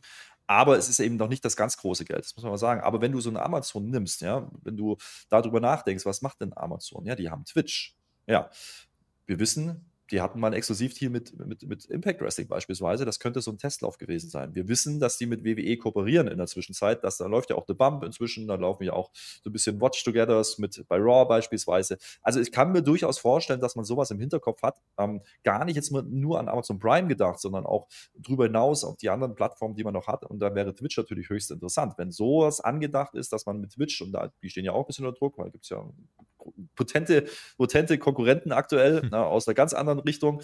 Ähm, da kann man ja auch ähm, drüber nachdenken, ob man diese Plattform nicht auch noch weiter ja, in den Vordergrund rücken kann, könnte damit. Ähm, ich glaube, das passiert schon. Da laufen ein paar Sachen, läuft jetzt für WWE noch nicht so wahnsinnig äh, gut, muss man auch sagen, was Twitch angeht. Aber ähm, da ist ja auch ein gewisser Nährboden, den wir auch mit reinziehen können. Und das ist dann vielleicht die neue Art, wie in Zukunft, naja, Fernsehprodukte ja, an den Mann gebracht werden können, auch wenn es dann eigentlich gar kein Fernsehen mehr ist. Also mhm. Äh, da sind schon ein paar, paar Mittel da, aber wie du sagst, die Gelder sind halt andere. Und äh, das ist natürlich eine Vorleistung, die du gehen musst. Es ist für den TV-Sender aber auch der Fall. Ja, also die, diese 1,4 Milliarden, die haben die noch nicht eingespielt, bei weitem nicht. Ja. Die kennen ja. aber natürlich aufgrund der Historie, die wissen auch, okay, du hast vorhin gesagt, ohne Raw, ohne NXT hätten die ein ganz schönes Problem. Und ähm, das ist bei vielen TV-Sendern der Fall. Ja. Und dementsprechend, ähm, wie gesagt, glaube ich, WWE hat hier die Karten in der Hand, nicht die Sender selber. Die mhm. Sender sind froh, wenn sie Teil von diesem großen Kuchen abbekommen. Und dafür sind sie bereit, viel Geld auf den Tisch zu legen. Ein bisschen vergleichbar mit, ja, mit Bundesliga-Rechten vielleicht. Ne? Ähm, bei uns, so kann man es vielleicht ein bisschen sehen. Ähm, da wird viel Geld auf den Tisch gelegt, was eigentlich nicht da ist. Du hast es gesagt, ne? Person. Ja, Sky, die schreiben auch nicht unbedingt die ganz schwarzen Zahlen, muss man auch einfach mal so sagen. Und die Frage ist, wann wann, wann überholt sich dieser Markt und wann brechen dann wieder welche weg und wann konsolidiert sich das alles wieder. Und diese Blase ja. wird noch kommen. Und nicht, dass sie platzen muss, aber es wird sicherlich auch wieder in die andere Richtung gehen irgendwann. Ja. Und ich glaube, die TV-Sender haben einfach auch viele, viele Jahre verschlafen, ja, was das anging. Deswegen, du hast Peacock gerade angesprochen. Warum funktioniert sowas nicht? Auch HBO Max ist ja auch so eine Plattform. Ähm, die kommen klassisch aus einer ganz anderen ganz anderen Richtung und denken auch noch ein bisschen, naja, ich sag mal, lethargischer, ja, und handeln dementsprechend, bis da solche Sachen durch sind, ähm, ist der Markt eigentlich schon wieder dicht, ja. Da sind eben die anderen Player, die rein darauf gehen, natürlich schneller da gewesen und deswegen muss man jetzt nachziehen und deswegen muss man viel Geld in die Hand nehmen und ob sich das dann wirtschaftlich trägt oder nicht, das wissen die, glaube ich, selber nicht. Hm, ja, bin ich gespannt. Gerade wenn ich da an so einen Nekan denke, wie ich ihn einschätze, der wird natürlich auch der möchte sich nicht exposen. Der möchte auch die WWE-Rechte nicht exposen. Ja? Also wenn die zum Beispiel dann auf äh, einem Streaming-Anbieter laufen und dann irgendwie ganz schnell rauskommt, okay, das läuft irgendwie gar nicht so, wie die sich das vorgestellt haben. Damit würdest du deine, den Wert deiner Rechte natürlich ganz schön, würdest einen großen Schaden hinzufügen. Und ich glaube, das mhm. ist ihm sehr wichtig, dass er es so hochwertig wie möglich verkauft und dass es dann aber auch trotzdem so abliefert, dass man noch stolz drauf sein kann. Das heißt, das wird, glaube ich, auch eine große Rolle spielen. Und er meinte mal in einem äh, Quartalsbericht vor das ist anderthalb Jahre oder so gewesen sein. Dort hat er gesagt, wir, wir dürfen nicht unterschätzen, so, so cool es auch ist, dass jetzt äh, NFL und jetzt zum Beispiel NBA läuft dann auf Max bald, ja, also das Sport äh, schon auf Streaming-Anbietern läuft, äh, darf man nicht unterschätzen, wie wichtig es ist, eine TV-Sendungen im linearen normalen TV zu haben. Ne? Und deswegen Zugänglichkeit. Darf man, genau, die ja. Zugänglichkeit, das darfst du nicht unterschätzen. Gerade wenn deine, wenn deine Zielgruppe immer noch zum Großteil 50 plus ist. Also das darfst mhm. du da auch nicht ausklammern. Dann auf einen Streamingdienst zu gehen, ist auch eine Hausnummer. Und dementsprechend, ähm, glaube ich, ist TV von der Wert, Wertestellung schon immer noch, also sie würden, glaube ich, sehr gerne einen TV-Deal haben. Ja, ja, müssen das, das genau abwägen. Das glaube ich auch, aber ich kann mir vorstellen, dass es eben so ein, ne, ein Gesamtkonstrukt wird, dass man nicht nur über TV-Rechte redet, sondern im Endeffekt mhm. auch über mehr. Und äh, im Endeffekt haben sie das ja mit SmackDown jetzt schon getan. Ja, die haben mit SmackDown haben sich klar positioniert. Und wie gesagt, ich gehe dann auch von der dritten Stunde aus. Ähm, offensichtlich soll es beim Freitagabend bleiben. Damit geht man der NFL zumindest mal aus dem Weg. Das ist auch nicht ganz so ähm, dumm, würde ich mal sagen, aus deren Sicht. Ähm, und wenn du jetzt die Möglichkeit hast, also ich gehe davon aus, selbst wenn die bei USA oder bei NBC Universal bleiben würden mit Raw und mit NXT, ähm, sind die Summen nicht mehr diese, die sie jetzt für SmackDown gezahlt haben. Und mhm. ähm, dementsprechend würde ich an WWE Stelle auch mir das andere anhören. Und du hast gesagt, es ist ein Wettbieten. Und natürlich, TKO ist nicht dumm. Ja, die wissen ganz genau, dass das ein Wettbieten ist und lassen die mal machen. Ähm, das, das ist halt ja, die Position, die man sich erarbeitet hat über viele, viele Jahre.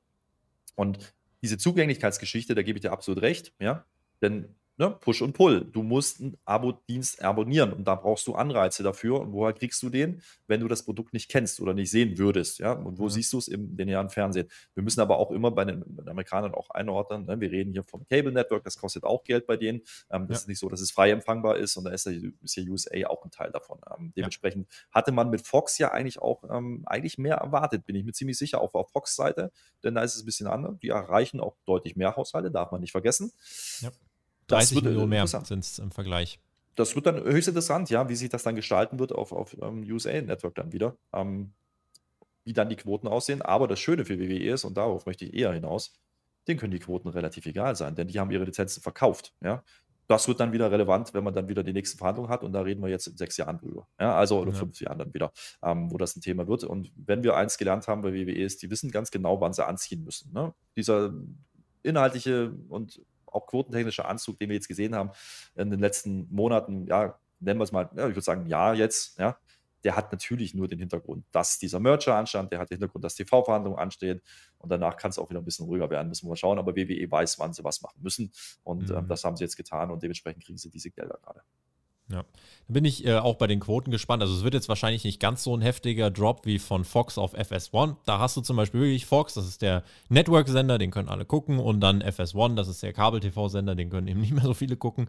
Ähm, das USA Network erreicht noch ein paar mehr, aber tatsächlich ist schon davon auszugehen, dass Quoten von zweieinhalb Millionen oder so, das dürfte eigentlich, also eigentlich, warten mal ab, aber dürfte das deutlich schwieriger werden, als es mhm. aktuell der Fall ist. Also da könnte man davon ausgehen, dass es in der Gesamtzahl einfach nach unten geht. Man wird in erster Linie auch darauf achten, dass man trotzdem, was den Senderschnitt angeht, dass man dort deutlich drüber liegt, dass man äh, natürlich auch im Vergleich, ne, 18 bis 49, Hauptzielgruppe, dass man dort immer weit oben landet. Das sind die Argumente, die man braucht, wie die absoluten Zahlen dazu aussehen. Da kann man sich immer was zurechtdichten, von wegen alle verlieren ja und so weiter und so fort. Deswegen, da wird der Fokus gar nicht so sehr drauf liegen. Wenn gleich die Zahl insgesamt, und ich meine, einige Fans gucken ja da einfach nur einmal so auf die Gesamtzahl, wo sie nicht die wichtigste ist. Die Gesamtzahl wird sehr wahrscheinlich runtergehen. Einfach wie gesagt, weil 30 Millionen ist weniger Haushalte alleine. Ne? Ist, ist zu warten. Und ähm, du hast gerade einen wichtigen Punkt angesprochen. Das ist, das ist ja genau das, was WWE auch macht. Wenn man sich diese, ne, diese Quarter, Quarter Calls anschaut, äh, wir redet ja auch immer drüber. Ähm, ja was sagt man denn? Man sagt, okay, wir sind mit SmackDown in der Demografie, ne, sind wir auf Platz 1, ja, ja. mit Raw auf 2 und da haben wir einen Anstieg von 15 Prozent und da haben wir diesen jenes. Man redet selten über absolute Zahlen, es sei denn, es ja. passt gerade ins Konzept, ja, weil man äh, sich noch größer positionieren möchte, als man möchte, äh, als man ist, ja. Aber das ist natürlich was. Und, und auch, doch mal auch nicht vergessen, ja, auch Peacock beispielsweise. Ja, die größte Nutzung hat stattgefunden auf dieser Plattform am WrestleMania-Wochenende. Ja? Also die mhm. wissen schon, welchen Wert die auch für, für NBC Universal haben. Und ähm, damit argumentieren die auch und hantieren auch. Und das ist auch absolut in Ordnung so. Ja? ja. Also äh, wäre grob fahrlässig, das nicht zu tun ja, an Seiten, anstelle von WWE. Ja, tatsächlich äh, das als letztes, äh, als letzter Punkt noch. Danach gehen wir in den nächsten Block. Ähm, die Börsenstimmung war ja tatsächlich erstmal ein bisschen äh, äh nicht kriselig, aber sie war auf jeden Fall sehr, äh, sehr zurückhaltend, beziehungsweise wir gucken halt mal drauf. Zu mhm. Beginn, also als bevor der Deal bekannt gegeben worden ist, der TV-Deal, äh, 96 Dollar pro Aktie und das ist dann auf, ich glaube, 83 Dollar pro Aktie runtergerutscht, äh, teils mhm. noch tiefer. Da kann man jetzt so ein bisschen überlegen, okay, woran, woran hat das gelegen? Ich habe mir das äh, von jemandem erklären lassen, der sich damit auskennt. Der hat gesagt, naja, Einerseits, vielleicht gehen einige Anleger davon aus, dass äh, damit ist der Höhepunkt erreicht. So, höher wird es nicht. Und eine Börsenweisheit ist dann, so, wenn es nicht besser wird, dann kann es auch rausgehen, weil der Höhepunkt erreicht heißt, es geht nicht mehr und äh, wird nur weniger von jetzt an. So, das ist eine Denke und dann könnte man auch gucken, okay, wie passen denn die, die Entlass wie passt die Entlassungswelle da rein?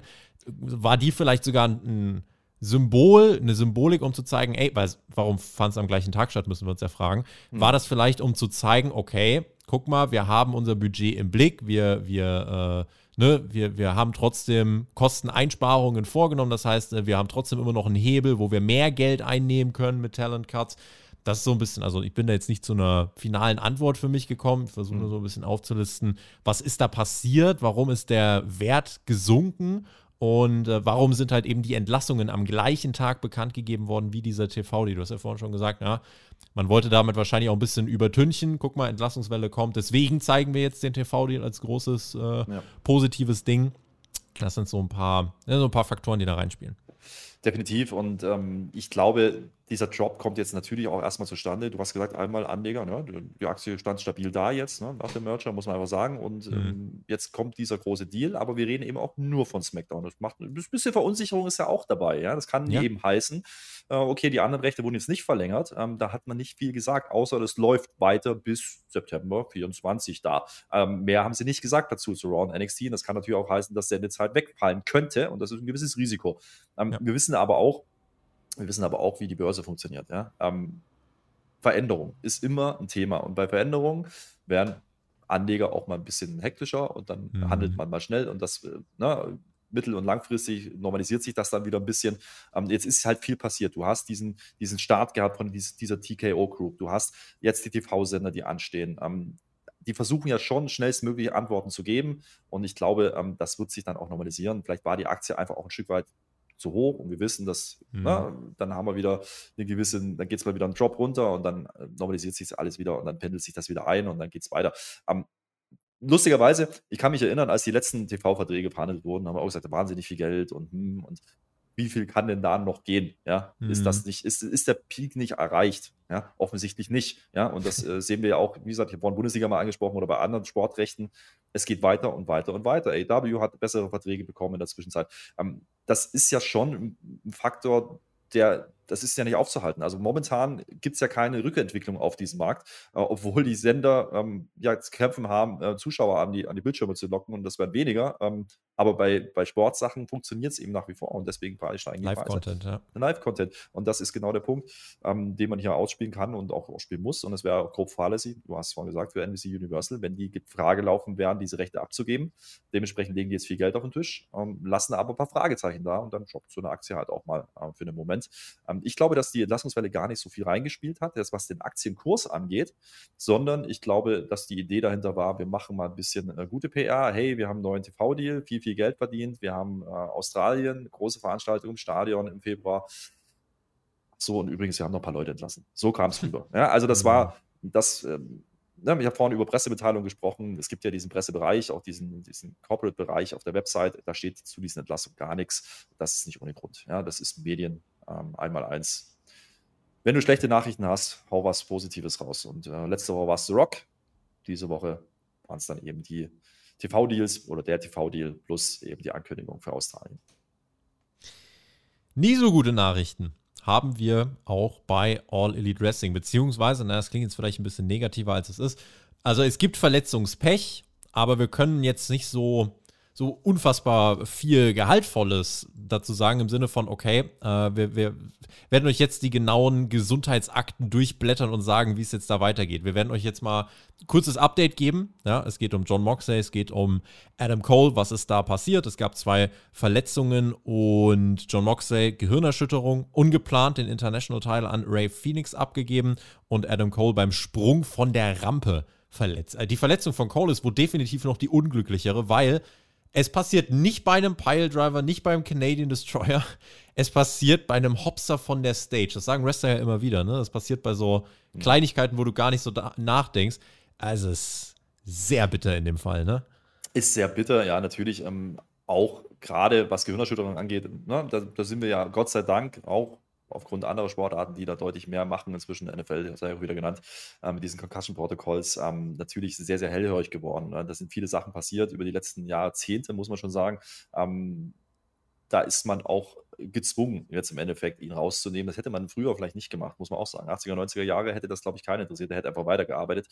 Ähm, dementsprechend sollten wir eigentlich froh sein, dass er jetzt nicht weiterarbeiten muss, so ein John Moxley. Natürlich fällt er aus und natürlich ist es gerade ein großer Name, den man eigentlich braucht im Programm. Aber ganz ehrlich, er ist auch schon mal ausgefallen. Das ist ja nicht das erste Mal. Und dieser Sport bedingt es einfach auch, dass Verletzungen passieren. Und dann ähm, muss man einfach schauen, wie lange brauchen sie dann wieder zurückzukommen. Ähm, dass es dann natürlich zweimal in einer Woche passiert hat, zwei große Namen, das ist dann natürlich mhm. bitter in diesem Moment. Bei Adam Cole glaube ich aber auch, diese Knöchelgeschichte, das wirkt für mich so, naja, es ist nicht die schlimmste Verletzung. Man kann damit arbeiten, ja. Ähm, und man kann ihn durchaus auch vielleicht einsetzen. Beim Knöchel kann man vielleicht tapen, vielleicht mit Schmerzmitteln äh, arbeiten. Die Frage ist, ist es notwendig? Ja? Äh, ja. Ist es wirklich notwendig, das zu tun? Eigentlich hat man genügend Lahm, ähm, auch noch in der Hinterhand, mit dem man weiterarbeiten kann. Ist natürlich immer ein bisschen schwierig, wenn Verletzungen passieren und einfach dann die Stories dann sich ändern. Du hast gerade vom Titelwechsel schon geredet. Das war nicht geplant. Natürlich, man hatte andere Ideen, aber das ist auch nicht das erste Mal, dass AW damit konfrontiert ist. Ähm, es ist, es ist immer bitter in diesem Sport. Ja, ich finde, es gehört dazu, jeder weiß es und eigentlich sollten wir froh sein, dass es sehr selten passiert. Ja, also wenn wir, können wir ja auch über andere Promotions reden, nicht mehr über AW, wenn so ein Seth Rollins sich verletzt, ja, und einfach mal ausfällt monatelang, dann hat der WWE genauso ein Problem, ja, ähm, wie, wie AW jetzt auch. So, diese Namen, diese Verletzungen, die, über die wir jetzt reden, das sind jetzt keine Karriere beendenden oder gefährdenden Akt Verletzung. Ja, auch mhm. Adam Cole ist davor schon länger ausgefallen. Ähm, jetzt kommt er wieder zurück, ist es einfach maximal unglücklich. Ja, ich kann mir vorstellen, man wird ein bisschen kaschieren, man wird ihn in den Shows halten. Er ist jetzt zum Beispiel auch in einem, einem Pen-Bereich unterwegs. Da gibt es ein paar Daten, die jetzt angekündigt wurden. Ähm, ich glaube, die Verletzung wird sich nicht so lang ziehen. Ist natürlich ein bisschen bitter, weil man gerade anzieht, was Pay-Per-Views angeht, die Schlagzahl ja. erhöhen möchte, mit Collision natürlich noch, eine, eine noch mal zwei Stunden TV-Zeit inzwischen mehr hat. Das ist dann immer bitter, wenn dann in solchen Momenten was passiert, aber du lässt, du kannst es nicht verhindern. Und John Moxley, das ist ein Ringunfall. Es passiert. Ja, was willst du machen? Also du, du kannst ja jetzt nicht sagen, oh mein Gott, da hat einer was falsch gemacht. Nein, das passiert, das sind Verletzungen, die nicht passieren sollten, aber wenn es dann halt live im Fernsehen ausgestrahlt wird, na, was willst du machen? Dann weiß es jeder und dann musst du ihn rausnehmen. Aber solche Sachen passieren auch beim Training oder bei anderen Sachen, wo wir es gar nicht mitbekommen hätten. Und dann wäre einfach in der Show nicht gewesen und wir hätten es gar nicht gemerkt. Ja, und dann glaube ich, da ist WWE inzwischen sehr gut da drin, ja, Verletzungen ähm, unter Verschluss zu halten oder nicht rauszugehen damit und zu sagen, was passiert hier eigentlich und warum ist der nicht da? Wir würden es gar nicht merken oder viele Fans merken es gar nicht und das kann mhm. AW genauso kaschieren. Bei Adam Cole haben wir es dann zumindest, also er springt von der Stage und dann haben wir direkt gesehen, er humpelt. Da ist jetzt halt noch nicht hundertprozentig klar, ist es nur der Knöchel, nicht doch vielleicht auch ein bisschen Knie. Also da ist jetzt, wenn wir auf die Ausfallzeit gucken, da geht jetzt, äh, da geht jetzt eine ganze Menge. Das kann sein, dass er sich die Außenbänder gerissen hat und vielleicht erstmal ein, zwei Monate raus ist. Da, aber wie du gerade schon gesagt hast, gibt es ja Möglichkeiten, das zu kaschieren. Man wird es jetzt nicht so machen wie, keine Ahnung, äh, in den 90ern Brian Pillman, der mit einem komplett äh, zertrümmerten Fuß da irgendwie noch Matches bestreitet. Das wird man nicht machen. Das heißt, Adam Cole, glaube ich, werden wir jetzt nicht die nächsten Wochen mit 100% Action 30 Minuten lang im Ring sehen. Aber es gibt ja Workarounds. Also man hat jetzt zum Beispiel, wir kommen gleich auch noch auf die Wochenvorschau, für Wrestle Dream steht das Ring of Honor World Tag Team Title Match. Hören jetzt auch von Adam Cole und MJF nochmal bei Dynamite. Und es heißt, das Match soll Stand jetzt stattfinden. Aber, ich mit dem TJ auch viel gefachsimmelt in der Collision Review, ja. Du kannst da Wege finden, ja. Also dann, dann der Adam Cole muss gerade in einem Tag Team Match nicht so mega involviert sein. Ja? Für eine Double Close reicht es vielleicht gerade noch, aber er muss nicht seinen Panama Sunrise zeigen, er muss nicht seinen Boom Knee Strike zeigen, sondern du kannst den ja rausnehmen. Und wenn man sagt, okay, der wird jetzt vier bis sechs Wochen zum Beispiel nicht antreten können, dann kann man das gerade in so einer Tag Team Konstellation gut kaschieren. Und dann hat man da, glaube ich, einen guten Workaround gefunden. Bei John Moxley eine Gehirnerschütterung, da ist es halt, äh, da, da kannst du keine seriöse Prognose treffen, wie lange der jetzt ausfallen wird. Also Ray Phoenix hat dann ja wirklich mit einem Stage Dive, die gleiche Rampe übrigens, die ist verflucht, äh, ist wirklich komplett abgeräumt worden.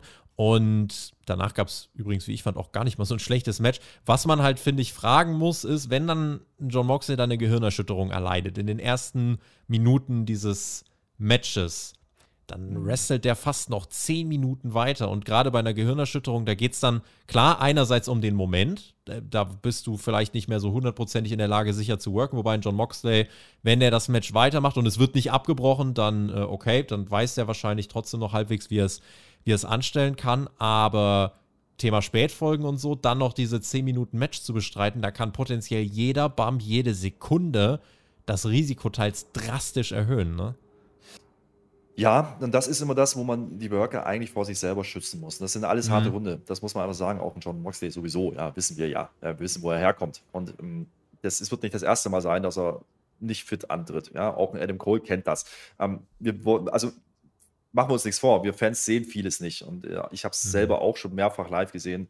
Ähm, wenn du da mal Backstage unterwegs bist, auch im Independent-Bereich, ähm, da, da, laufen Wrestler dann rum und die können eigentlich kaum gar nicht laufen und am Arm stehen sie im Ring und du merkst davon nichts. Wrestler sind darauf konditioniert, um Sachen drumherum zu arbeiten. Ja, das machen die Tag ein, Tag aus. Ja, kein Wrestler hat mhm. keine Wehwehchen, wenn er an einem Ring steht normalerweise.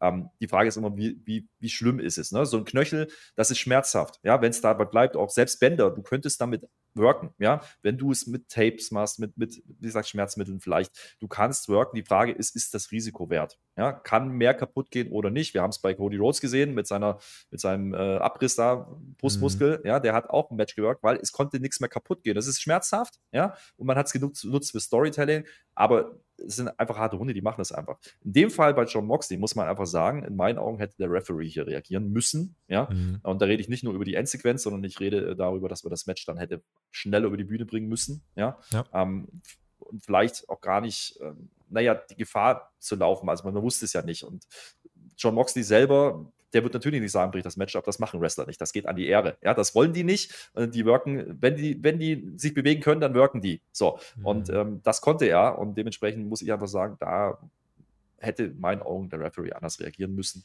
Er muss ja nicht das X-Zeichen machen und das Match abbrechen, aber dann bring es zu Ende. Die sind mit Funk verbunden, die wissen, was sie da tun. Ähm, es gibt ja äh, gewisse Abläufe, die dann passieren in der Regel, wenn Verletzungen da sind. Das sollte eigentlich kein Problem sein, dann drumherum zu wirken. Auch wenn es jetzt natürlich gerade ein Titelmatch war. Aber mein Gott, dann mach eine Story draus. Und genauso kannst du es bei Adam Cole machen. Du hast gerade gesagt, ein Tag Team Match dann steht er halt am Ring, aber er wird nicht eingetaggt. Ja, warum denn nicht? Ja, also das, das geht schon, wenn man das will. Ähm, aber natürlich ist so eine Gehirnerschütterung, ähm, was Spätfolgen, was ähm, akute äh, Sachen angeht, natürlich nochmal deutlich gefährlicher, wie ich finde. Und äh, da sollten wir aus der Vergangenheit mehr gelernt haben. Und die Reaktion vom Referee war für mich ein bisschen unverständlich an dieser Stelle. Mhm. Ja, also da muss auch vom, von hinterm Vorhang muss dann eigentlich irgendwas kommen. Äh, es war ja dann auch ein John Moxley selber, der ja dann gecallt hat, wir, wir äh, machen dann doch mal lieber den Titelwechsel, weil er schon gemerkt hat, okay, ich kann nicht. Und ja. in dem Moment musst du ja eigentlich schon hellhörig werden. Okay, ein Wrestler weiß, dass er nicht mehr antreten kann, wahrscheinlich nach diesem Match also spätestens in dem Moment musst du eigentlich eingreifen, musst das Match, entweder machst du es im Rahmen des Matches mit sowas wie einem Double Counter oder du sagst einfach, okay, brech's ab, weil das verstehen dann auch die Fans. Also kein Fan hätte dann gesagt, oh, na, das ist jetzt aber doof, sondern äh, das versteht ja auch jeder, aber gerade wenn John Moxley ein Match abbrechen würde. Ja, also ich glaube, John Moxley kann man viel vorwerfen, aber nicht, dass er kein harter Hund ist. Also wenn der mhm. Match, wenn der Match abbricht, dann weißt du, okay, hier ist jetzt irgendwas passiert. Und ähm, es war auch ja Adam Cole, der mal wegen ähm, der, ne, dieser Nacken-Gehirnerschütterungsgeschichte auch mhm. länger ausgefallen ist. Ähm, man weiß, dass sowas passieren kann. Ja, und äh, normalerweise machst du dann auch nichts mehr da. Ja, sondern du, du bringst es halt vielleicht noch zu Ende und dann ist gut, aber du workst nicht noch 10, 15 Minuten weiter in der Regel. Ähm, das wundert mich ein bisschen, dass man das getan hat. Das ist aber natürlich auch eine Ad-Hoc-Entscheidung, muss man einfach sagen. Und ich glaube, mhm. Ähm, es ist manchmal nicht einfach. Du bist live im TV, du bist, äh, du hast äh, dieses Match, das ist ein Titelmatch und du willst eigentlich ja nicht abbrechen, wenn es nicht unbedingt sein muss. Und hier war es in meinen Augen die falsche Entscheidung. Ja, ähm, heißt aber nicht, dass man es zwangsläufig, dass es klar gewesen sein muss, wie schwer oder was da jetzt passiert ist. Ähm, mhm. Man muss sehr, sehr viel callen, man muss sehr, sehr viel sprechen in dem Moment.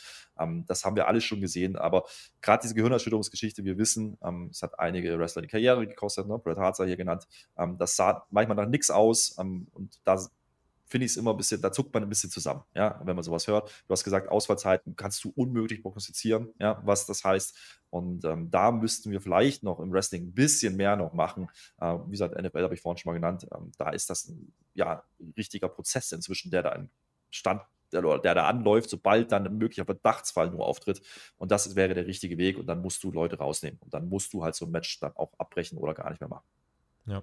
Hoffen wir, dass AEW die richtigen Schlüsse daraus zieht. Wünsche natürlich äh, alles Gute an Besserungswünschen und hoffen, dass es dann weitergeht. Das Gute aber am AEW-Roster ist, finde ich, du kannst da von den Top-Guys, kannst du eigentlich zu jeder Zeit, kannst du zwei, drei rausnehmen und sofort füllen das andere auf. Also klar, und dann machst du halt mal mehr mit Leuten wie Omega, Jericho und so weiter. Du hast ja so viele, die dieses, die den Spot ehrlich? theoretisch füllen können. Deswegen, da ist AEW immerhin gut aufgestellt. Und sind wir ehrlich, ähm, viele Wrestling-Karrieren sind aufgrund von Verletzung anderer erst entstanden, ja, weil dann auf einmal Platz, ein Spot frei wurde und dann hat es funktioniert. Ich habe vorhin über Mustafa Ali gesprochen und Kofi Kingston damals, Kofi Mania und so, ne, das war der Spot mhm. von Mustafa Ali, der sich dann damals verletzt hat.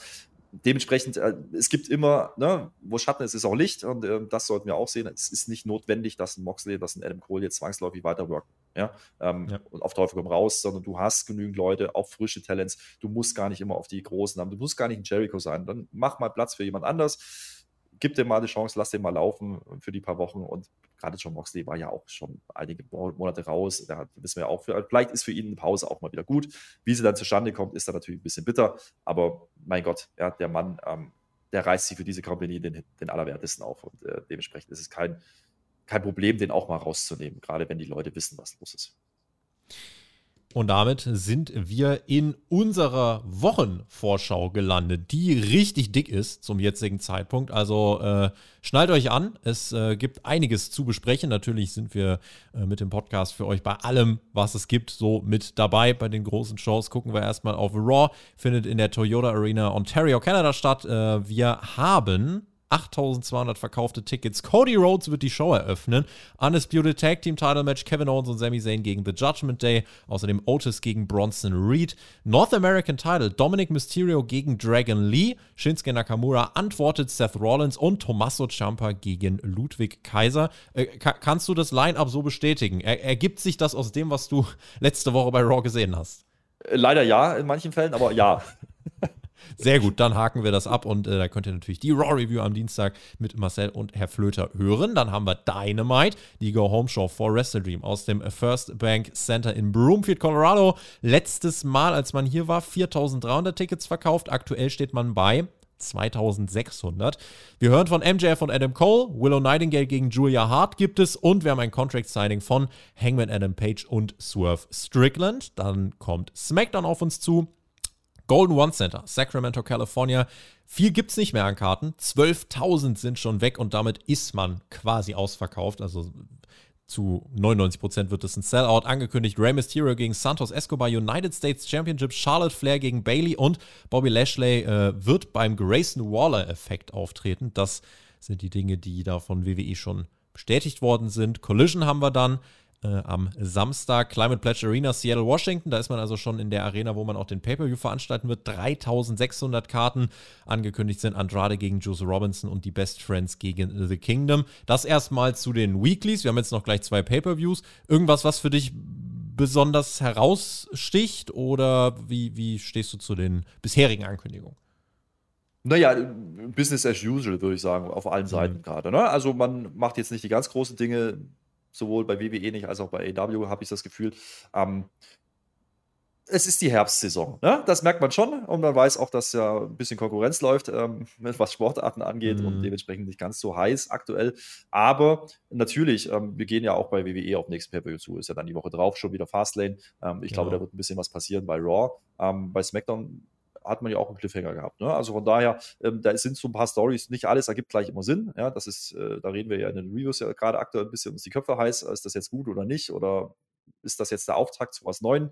Bin ich gespannt, wo es dann hingehen wird. Ähm, aktuell ist es so, man guckt die Shows, aber man muss ja auch nicht unbedingt gesehen haben, was WWE angeht. Bei AW bist du der Experte, da bekomme ich nicht so viel mit, aber da steht ein Pay-Per-View an. Dementsprechend, ähm, da muss ich schon sagen, eigentlich sollte da mehr Hype drauf sein. Also ich, ist dieses Wrestle-Dream-Ding ist für mich noch nicht angekommen im Kopf, dass mhm. das jetzt ein Pay-Per-View ist und dass das eine große Nummer ist. Nicht, äh, nicht weil ich jetzt irgendwie die Karte schlecht finde, was da drauf steht. Nee, ganz im Gegenteil. Ich habe gar nicht das Gefühl, dass gerade Pay-Per-View ist bei AEW.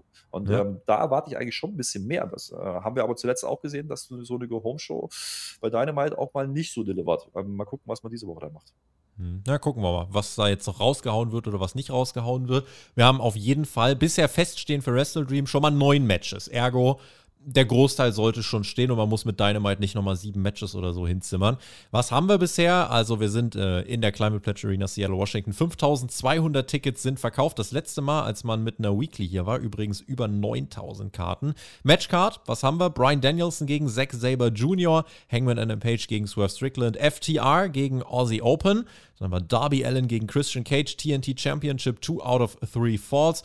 Ring of Honor, World Tag Team Championship, Adam Cole und MJF gegen The Righteous, Chris Statlander gegen Julia Hart, TBS Championship, Eddie Kingston gegen Katsuyori Shibata, New Japan, Strong Openweight Title und Ring of Honor World Title.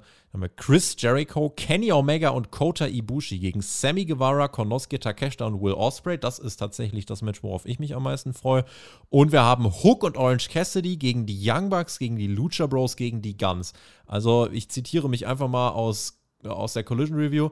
Äh, auf einiges freue ich mich sehr, anderes wirklich ohne Sinn und Verstand da drauf geklatscht, aber ist, ist, ist, ja auch egal. Also neun Matches, der Tippzettel, er, er wird wieder voll, Ich glaube, er ja. wird noch ein bisschen gefüllt im Laufe der Woche, aber er, äh, er, er, wird glühen, da bin ich mir sicher. Da bin ich mir auch sicher. Nö, man, man, also du kannst ja nicht vorwerfen, dass äh, AW nicht in Anführungsstrichen berechenbar ist. Du, du weißt, was du kriegst und das kriegst du auch jedes Mal. Ja, und wenn du ja. fein damit bist, wunderbar. So, Danielson gegen Zack Saber Jr., mein Gott, das ist ein Match. Ja, da schnalzen einige mit der Zunge, andere sagen, oh, weiß ich jetzt nicht, es klingt für mich erstmal ein bisschen langweilig das ist nicht der Part, wo man Storytelling macht. Das ist einfach so. Ja, das, mhm. das ist kein Entertainment, ähm, das ist dann halt wieder Wrestling nur. Und äh, da versucht man gerade so ein bisschen die Waage zu finden. Und so sieht diese Card für mich auch wieder aus.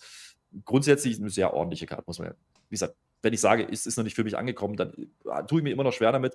Ne? Aus der AW-Anfangszeit oder die ersten Jahre, da waren wir dann gewohnt, ah, okay, drei Monate und dann hast du eine dicke Card. Gerade mhm. es so ein bisschen auch mit All-In, All-Out. Ne? Du hast All-In, riesen Card, riesen Nummer mit dem Stadion, dann All-Out auf einmal schnell hingezimmert. Ähm, und jetzt machst du schon wieder ein Pay-Per-View. Ja? Ähm, ist das vielleicht ein bisschen übersättigend gerade, ja? ja? generell, ganz allgemein gesehen. Und äh, dann ja. hast du zeitgleich dann noch sowas wie Fast, wo wenig passiert, aber kommt ja auch noch dazu, wir haben ja noch ein Pay-Per-View, nämlich NXT. Und äh, das ist für mich gerade der heißeste Brand. Äh, diese Show hast du nicht genannt, ja. Also die hast du noch nicht genannt. Ähm, das ist das, wo ich gerade am liebsten hinschaue, lustigerweise. Gucken wir mal, das ist der nächste Tippzettel. No Mercy, Samstag, 30. September in der Mechanics Bank Arena, Bakersfield, California. 4000 Karten sind hier verkauft.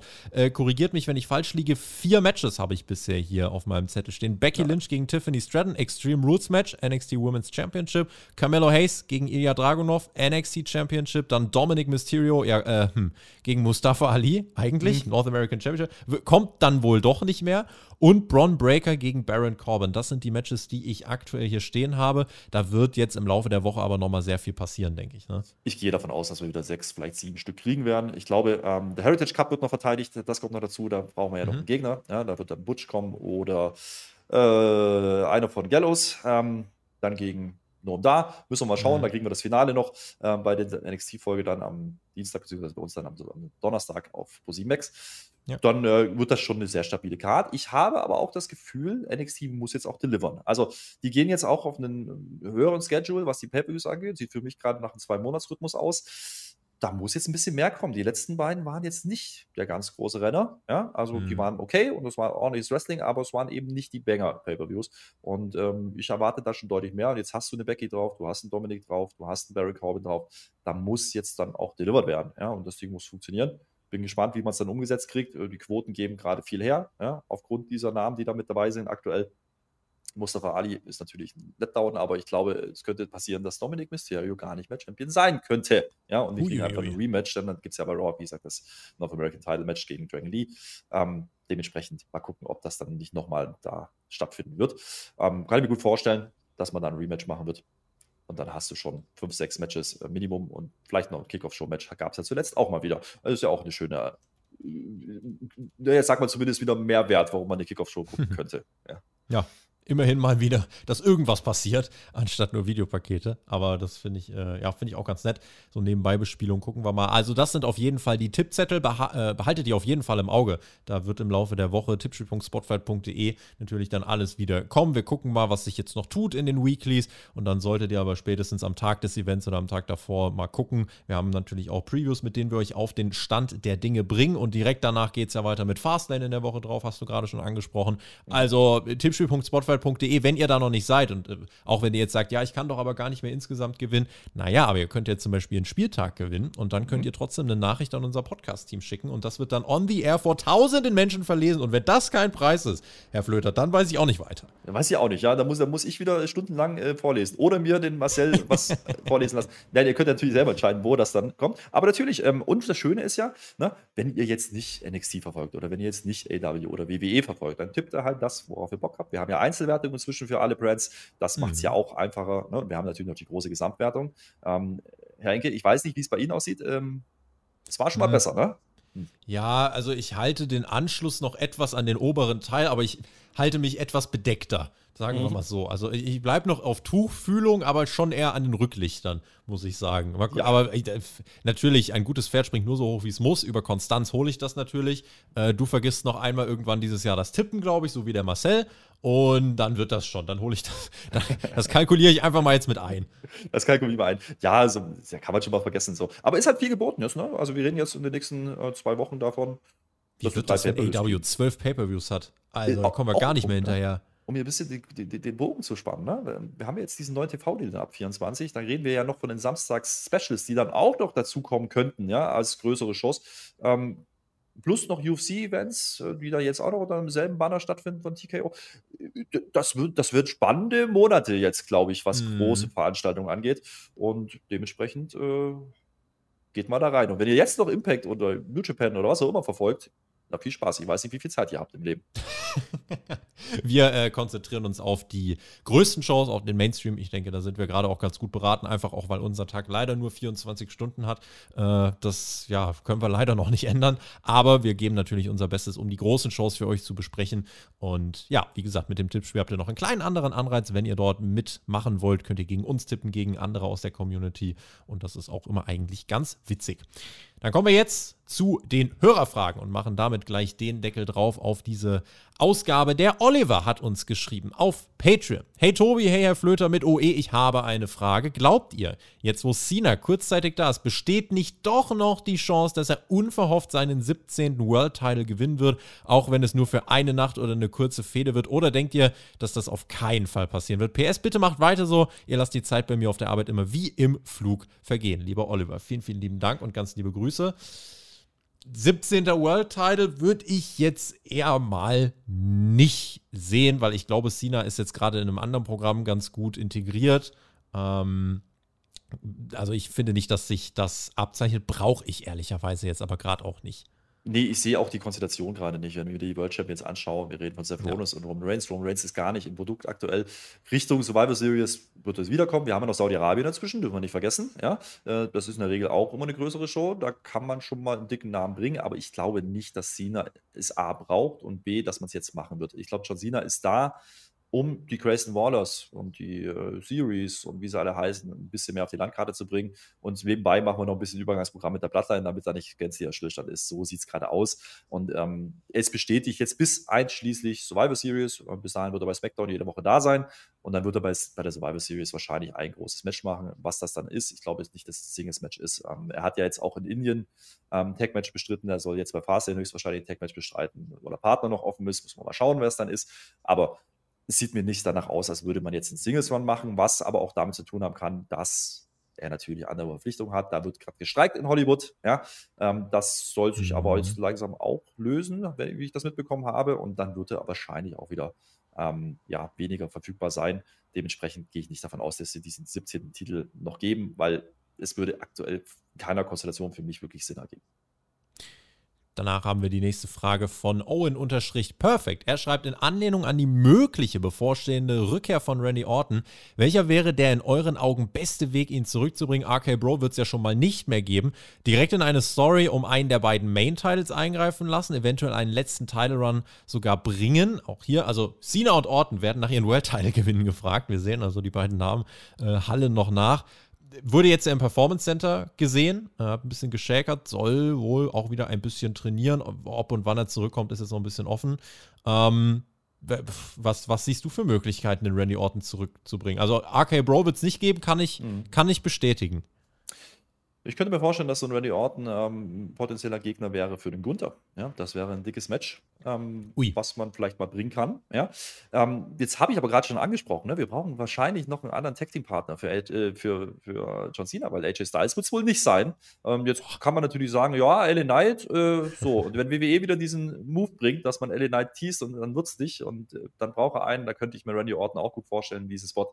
Ähm, das wäre natürlich eine Möglichkeit, aber auch hier, Randy Orton als Heel wäre ein möglicher Kandidat vielleicht gegen Seth Rollins, sehe ich aber nicht kommen. Und gegen Roman Reigns, äh, da gibt es andere Stories, da brauchst du ihn mhm. eigentlich auch nicht. Ich sehe ihn eher auf der Raw-Seite, ich sehe ihn eher ähm, vielleicht gegen den Gunther als potenzieller ähm, Gegner ja, für ein größeres Match in Saudi-Arabien oder dann bei der Survivor Series äh, oder dann gar erst beim Royal Rumble. Und ähm, ich, auch hier muss ich sagen, ich verstehe die Rufe danach, ähm, dass man äh, verdiente Namen und große Namen, dass sie nochmal einen Titel kriegen könnten, aber wir wissen auch, das macht WWE sehr selten. Ja? Und dementsprechend glaube ich auch hier, ähnlich wie bei John Cena, er braucht ihn eigentlich gar nicht. Ich würde jetzt hier erstmal abwarten, kommt er überhaupt wieder? Ja, und in welcher Form dann. Ähm, die Riddle-Story das hat man ein bisschen verschenkt. Ja, das hätte man früher machen müssen, vielleicht sogar. Ähm, dann war er mhm. leider verletzt. Ähm, das wäre aber auch keine Main Event Story gewesen. Das muss man einfach auch mal festhalten. Ich glaube, auch ein Randy Orton ist jetzt eher in der Position wie ein John Cena, wie ein, ja, auch ein Brock Lesnar, dass er andere Leute ins Spotlight stellt. Und ja. da sehe ich einen Gunther als großen Kandidaten. vielleicht ja auch sowas, ähm, ja, vielleicht eine Gruppierung. Also, wenn Randy Orton eine Evolution 2.0 oder sowas aufmachen würde, ich könnte mir schon vorstellen, einige würde es interessieren.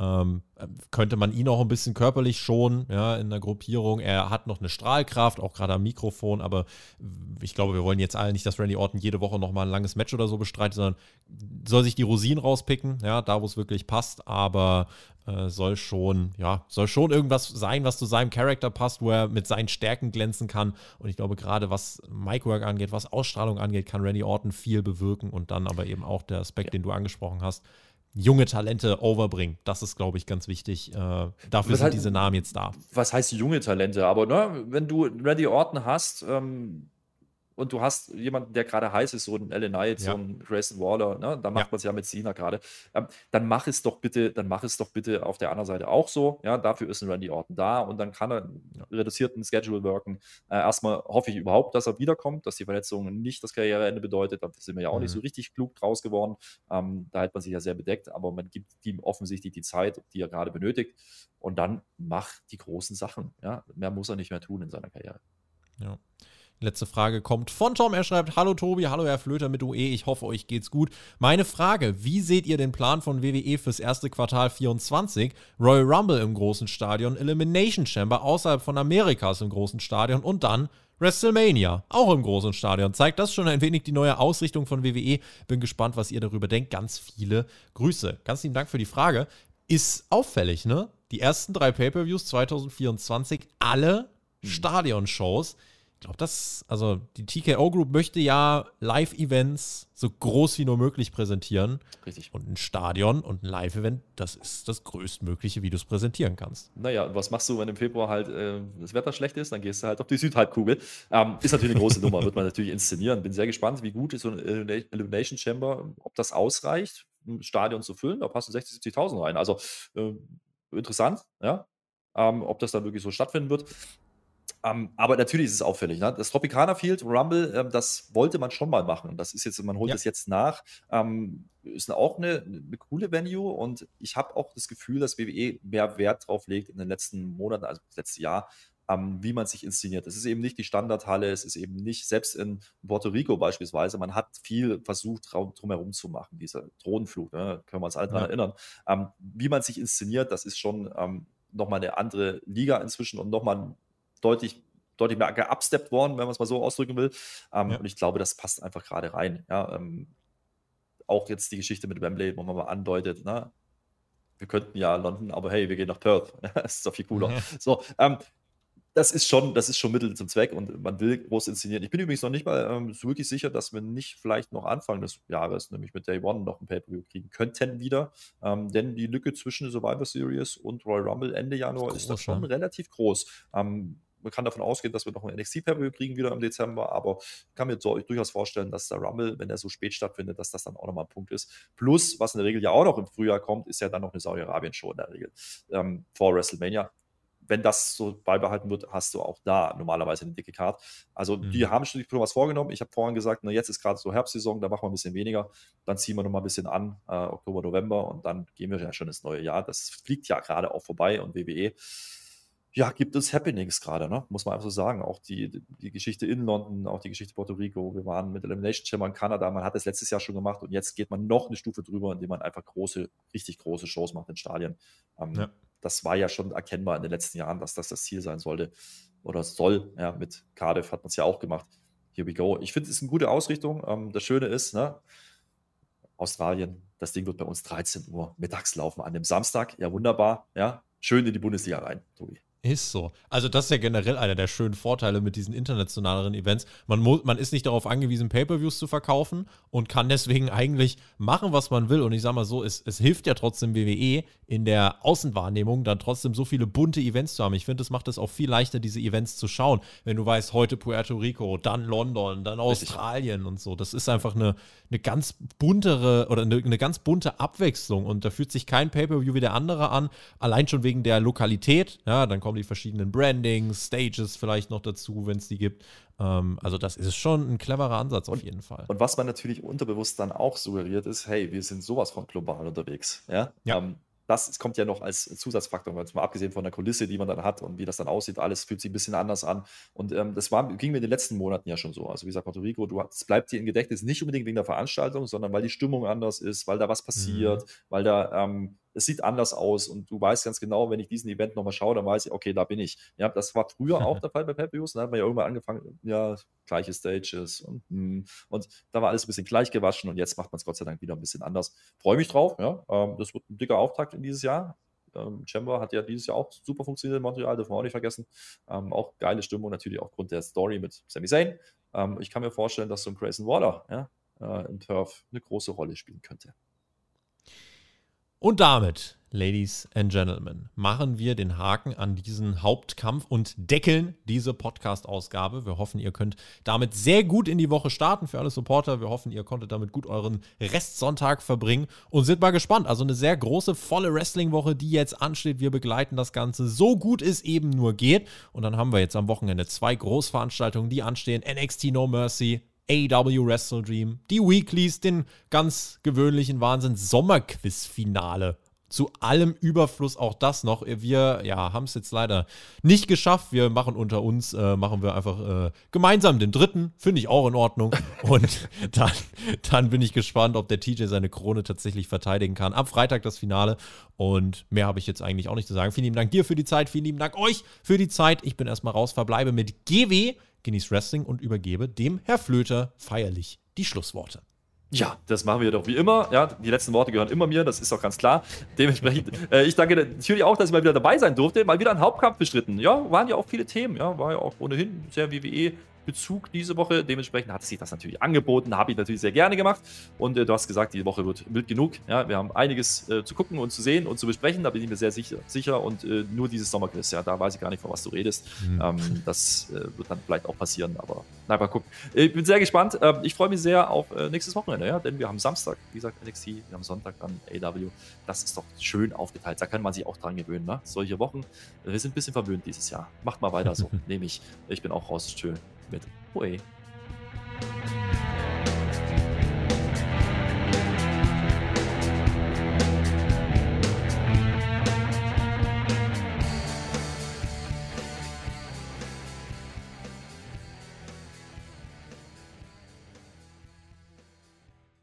Schatz, ich bin neu verliebt. Was? Da drüben. Das ist er. Aber das ist ein Auto. Ja, eben. Mit ihm habe ich alles richtig gemacht. Wunschauto einfach kaufen, verkaufen oder leasen. Bei Autoscout24. Alles richtig gemacht. Wie baut man eine harmonische Beziehung zu seinem Hund auf? Puh, gar nicht so leicht. Und deshalb frage ich nach, wie es anderen Hundeeltern gelingt, beziehungsweise wie die daran arbeiten. Bei Iswas Dog reden wir dann drüber. Alle 14 Tage neu mit mir, Malte Asmus und unserer Expertin für eine harmonische Mensch-Hund-Beziehung, Melanie Lippisch. Iswas Dog? Mit Malte Asmus. Überall, wo es Podcasts gibt.